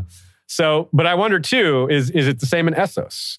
I don't have that sense that kinslaying is so is nearly as frowned on in Essos. Yeah, I don't think we've gotten like a commentary on. it. I don't think we've if we see anything when Danny's in Slaver's Bay Yeah. If there's Yeah. anything about it there, because we that's the one that's one of the places where we see a good amount of culture Yeah. uh, for places. But no, like Arya's in Braavos and dealing with you know death a lot at the House of Black and White, and it doesn't come up once. True. Yeah. Good point. Yeah, Of that's course, a really good point. The House of Black and White doesn't want you to kill someone you know, so that's a whole other taboo for them in they would terms of who be you kill. indirectly against kinslaying. Yeah, It's like, no, I never met my brother. Oh, okay, then go ahead. so that is a that's a good catch that leads us to think how I killed my brother. uh, the name Nute the Barber comes up here. Is like, what does that name mean? I think this name is hilarious because what I think happens here, and this is just my own interpretation, the name Canute is a Norse, Danish, Viking name that gets used, and uh, that- that's still still a real name. I mean, it's, name associated with some Norse kings and things like that. So I wonder if this is a version of that name. It's just Nute instead of Canute. And he's the barber because he's so accurate with his throwing axes that he could shave someone with a throwing axe. I wonder if he just, George shaved off the C from Canute. Back in uh, Jaime's chapter, I mentioned that the, the name of House Kenning. Well, here we go. There are another House Kenning here. It's like, wait, why is there a House Kenning in the West and a House Kenning on the Iron Islands? Well, House Kenning of Harlaw founded House Kenning of Kayce. They uh, there was a Herrock Kenning who established, founded this house, and he sort of took the side of the Westerlands and was rewarded for it. He's got a horn that's a artifact passed down through House Kenning of Kayce, and we'll see that horn three chapters from now, or eight chapters from now in Jaime three, and and we're going to see it several times. It's like a it's the horn of Herrock that they announce every time they get to a new castle. And will Jaime's chapters see him arriving at several different castles, and every single time this horn gets blown. Ralph Kenning is the Ironborn one, and he gets mentioned. He's the one that's in charge of the men at the Moat, at Moat Cailin, and he's going to die that really horrible death because he gets bo- uh, crannogman poison, and we'll see that uh, when Theon goes there. So there's your two halves of House Kenning. Uh, very casually mentioned is the Black Line, who Maron Volmark is the representative of. That's the line descendants of Harren the Black, uh, as in the guy who built Harrenhal. So, and they ruled the Riverlands and the Iron Islands, and he was really more of a Riverlander than a, than a Ironborn in the sense that he was a mainlander and not a sailor so much. And he ruled from Harrenhal and spent most of his life building it, et cetera. So, yeah, different style there. But this guy isn't doesn't actually go for the King's Moot. Maron Volmark shows up, but he supports Victorian, I think. I don't remember.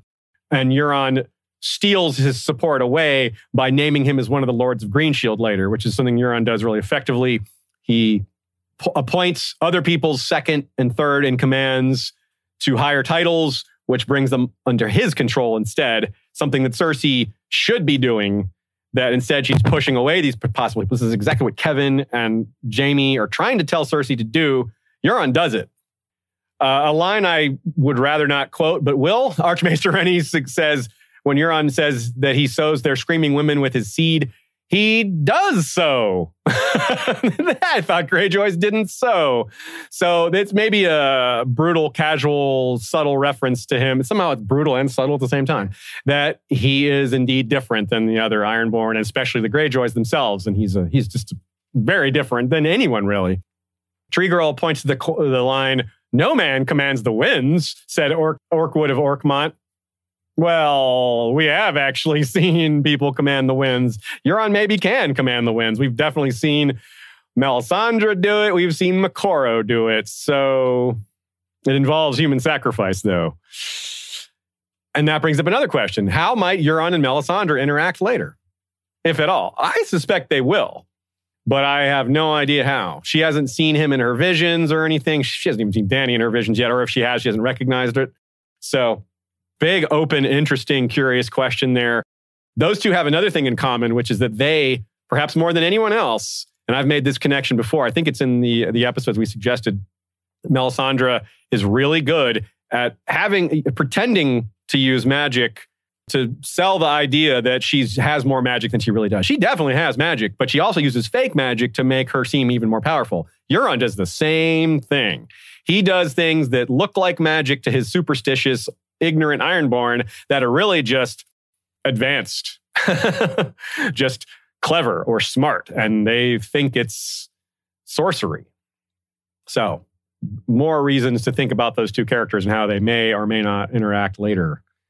If Euron is challenging the gods, well, Melisandre will be like, well, you know, I'm gonna say I have a thing or two to say about that. But Euron also, when we see the Forsaken chapter, he's even got a R'hllor priest amongst the many priests he's captured. Uh, so, mhm. if I remember correctly, that one has his hands burned off.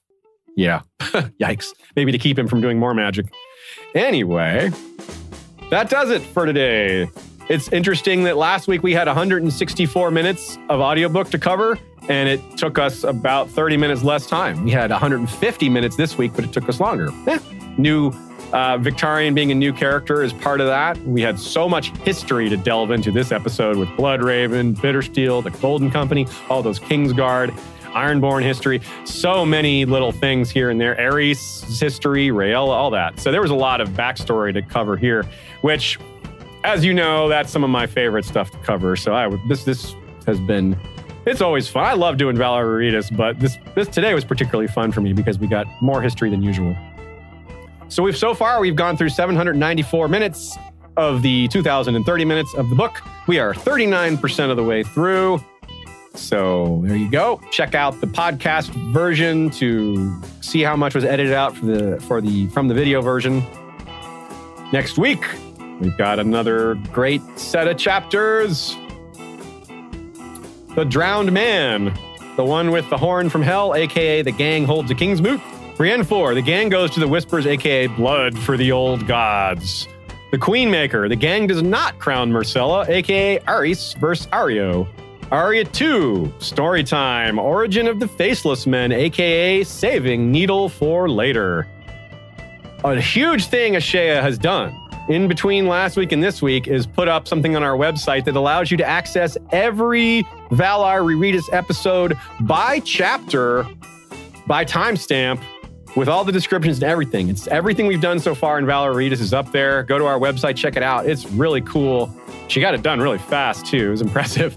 So if you're wanting to go back through Rereadus and it maybe is a little hard to manage because there's just so many episodes, so many chapters, this should really help you. So we'll be, we're going to continue to to spread the word about this. There's a drop down menu to choose which book you're on. Yeah, there's Game of Thrones under one selection, Clash, Storm, Feast, etc. It's not just one big long list. So make sure you notice that when you go there. Really, really cool. I'm really happy with that. Shay did a great job. We mentioned a lot of our other episodes here. Uh, Besides Rereadus, we mentioned Skagos, Manderley, part one and two. Probably more relevant to part two, but the history of House Manderley is interesting as well. Bittersteel, we mentioned. We mentioned the Three Eyed Bloodraven episode, Great Empire of the Dawn, pretty much all the Euron episodes, the Hellhorn episode, the Euron episode, the Forsaken episode, lots of stuff about him. Thanks to Ashea, not just for that website work, but for all her great work today with the quotes, managing the chat, managing the technology, so much at once.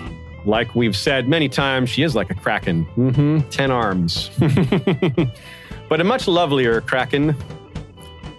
Thanks too to Joe and Nina again for their excellent contributions. Thanks to the History of Westeros mods for managing the Facebook group, which is pretty big these days. We got about 3,000 people on there. There's lots of discussions happening at all times, things that have nothing to do with Valar Rereadus, but quite a bit that does as well. And they are the vanguard of those discussions, posting every chapter each week in advance of each episode. Can join us on Flick, Facebook, Slack, and Discord again. I want to throw out another reminder of that. The Flick discussions, as always, have been great as well. I've already shouted out Facebook. Uh, Discord has some great takes too. We haven't had that going as long, but more people are joining every day, so that's that's going real well.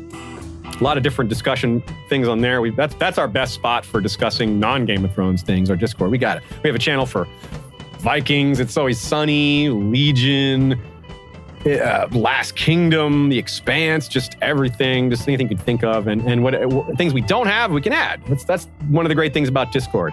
Flick is the opposite, where it's nothing but the chapter rereads. So you, we, we hopefully have provided you with a wide variety of options for how to discuss these things with us and with your fellow Westorians. Thanks to to claridox.de. Michael Klarfeld is the man.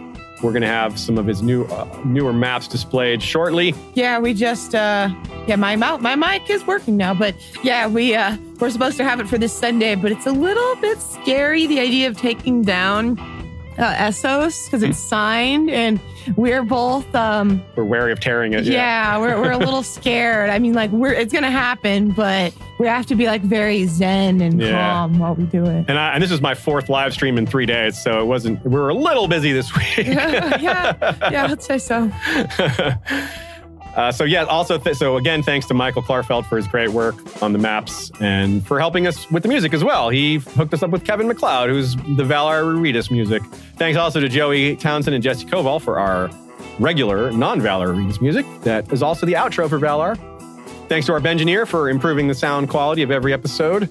Thanks to our patrons for supporting us financially. You are the true anchor of everything here. We would not be here without you. So if you are of a mind to add your contributions to our monthly outlay, that would be much appreciated. But do not feel like you have to. There's lots of ways to support the show. Tell your friends. That's one good way. Rate us on iTunes. That's another good way.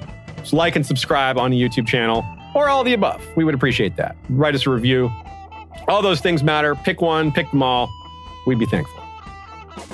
And of course, as we always try to remind you, check out Steven Stark's Here Be Dragons. They're discussing the expanse today. And well, we're going to go watch some marbles, aren't we? Marble Olympics time. Yeah, we have event two, half pipe in the Marble Olympics. Well, Marble League now for copyright reasons. Oh, yeah, that's right. They changed it. But regardless, very excited, very excited. Team Galactic will uh, will not fall prey to the host curse. Balls of Chaos, Minty Maniacs, Yeah. Chocolatiers, Just wait Cobalts. for our our Marble podcast coming soon. okay, everyone, we'll see you next week for more Valar Rereadus.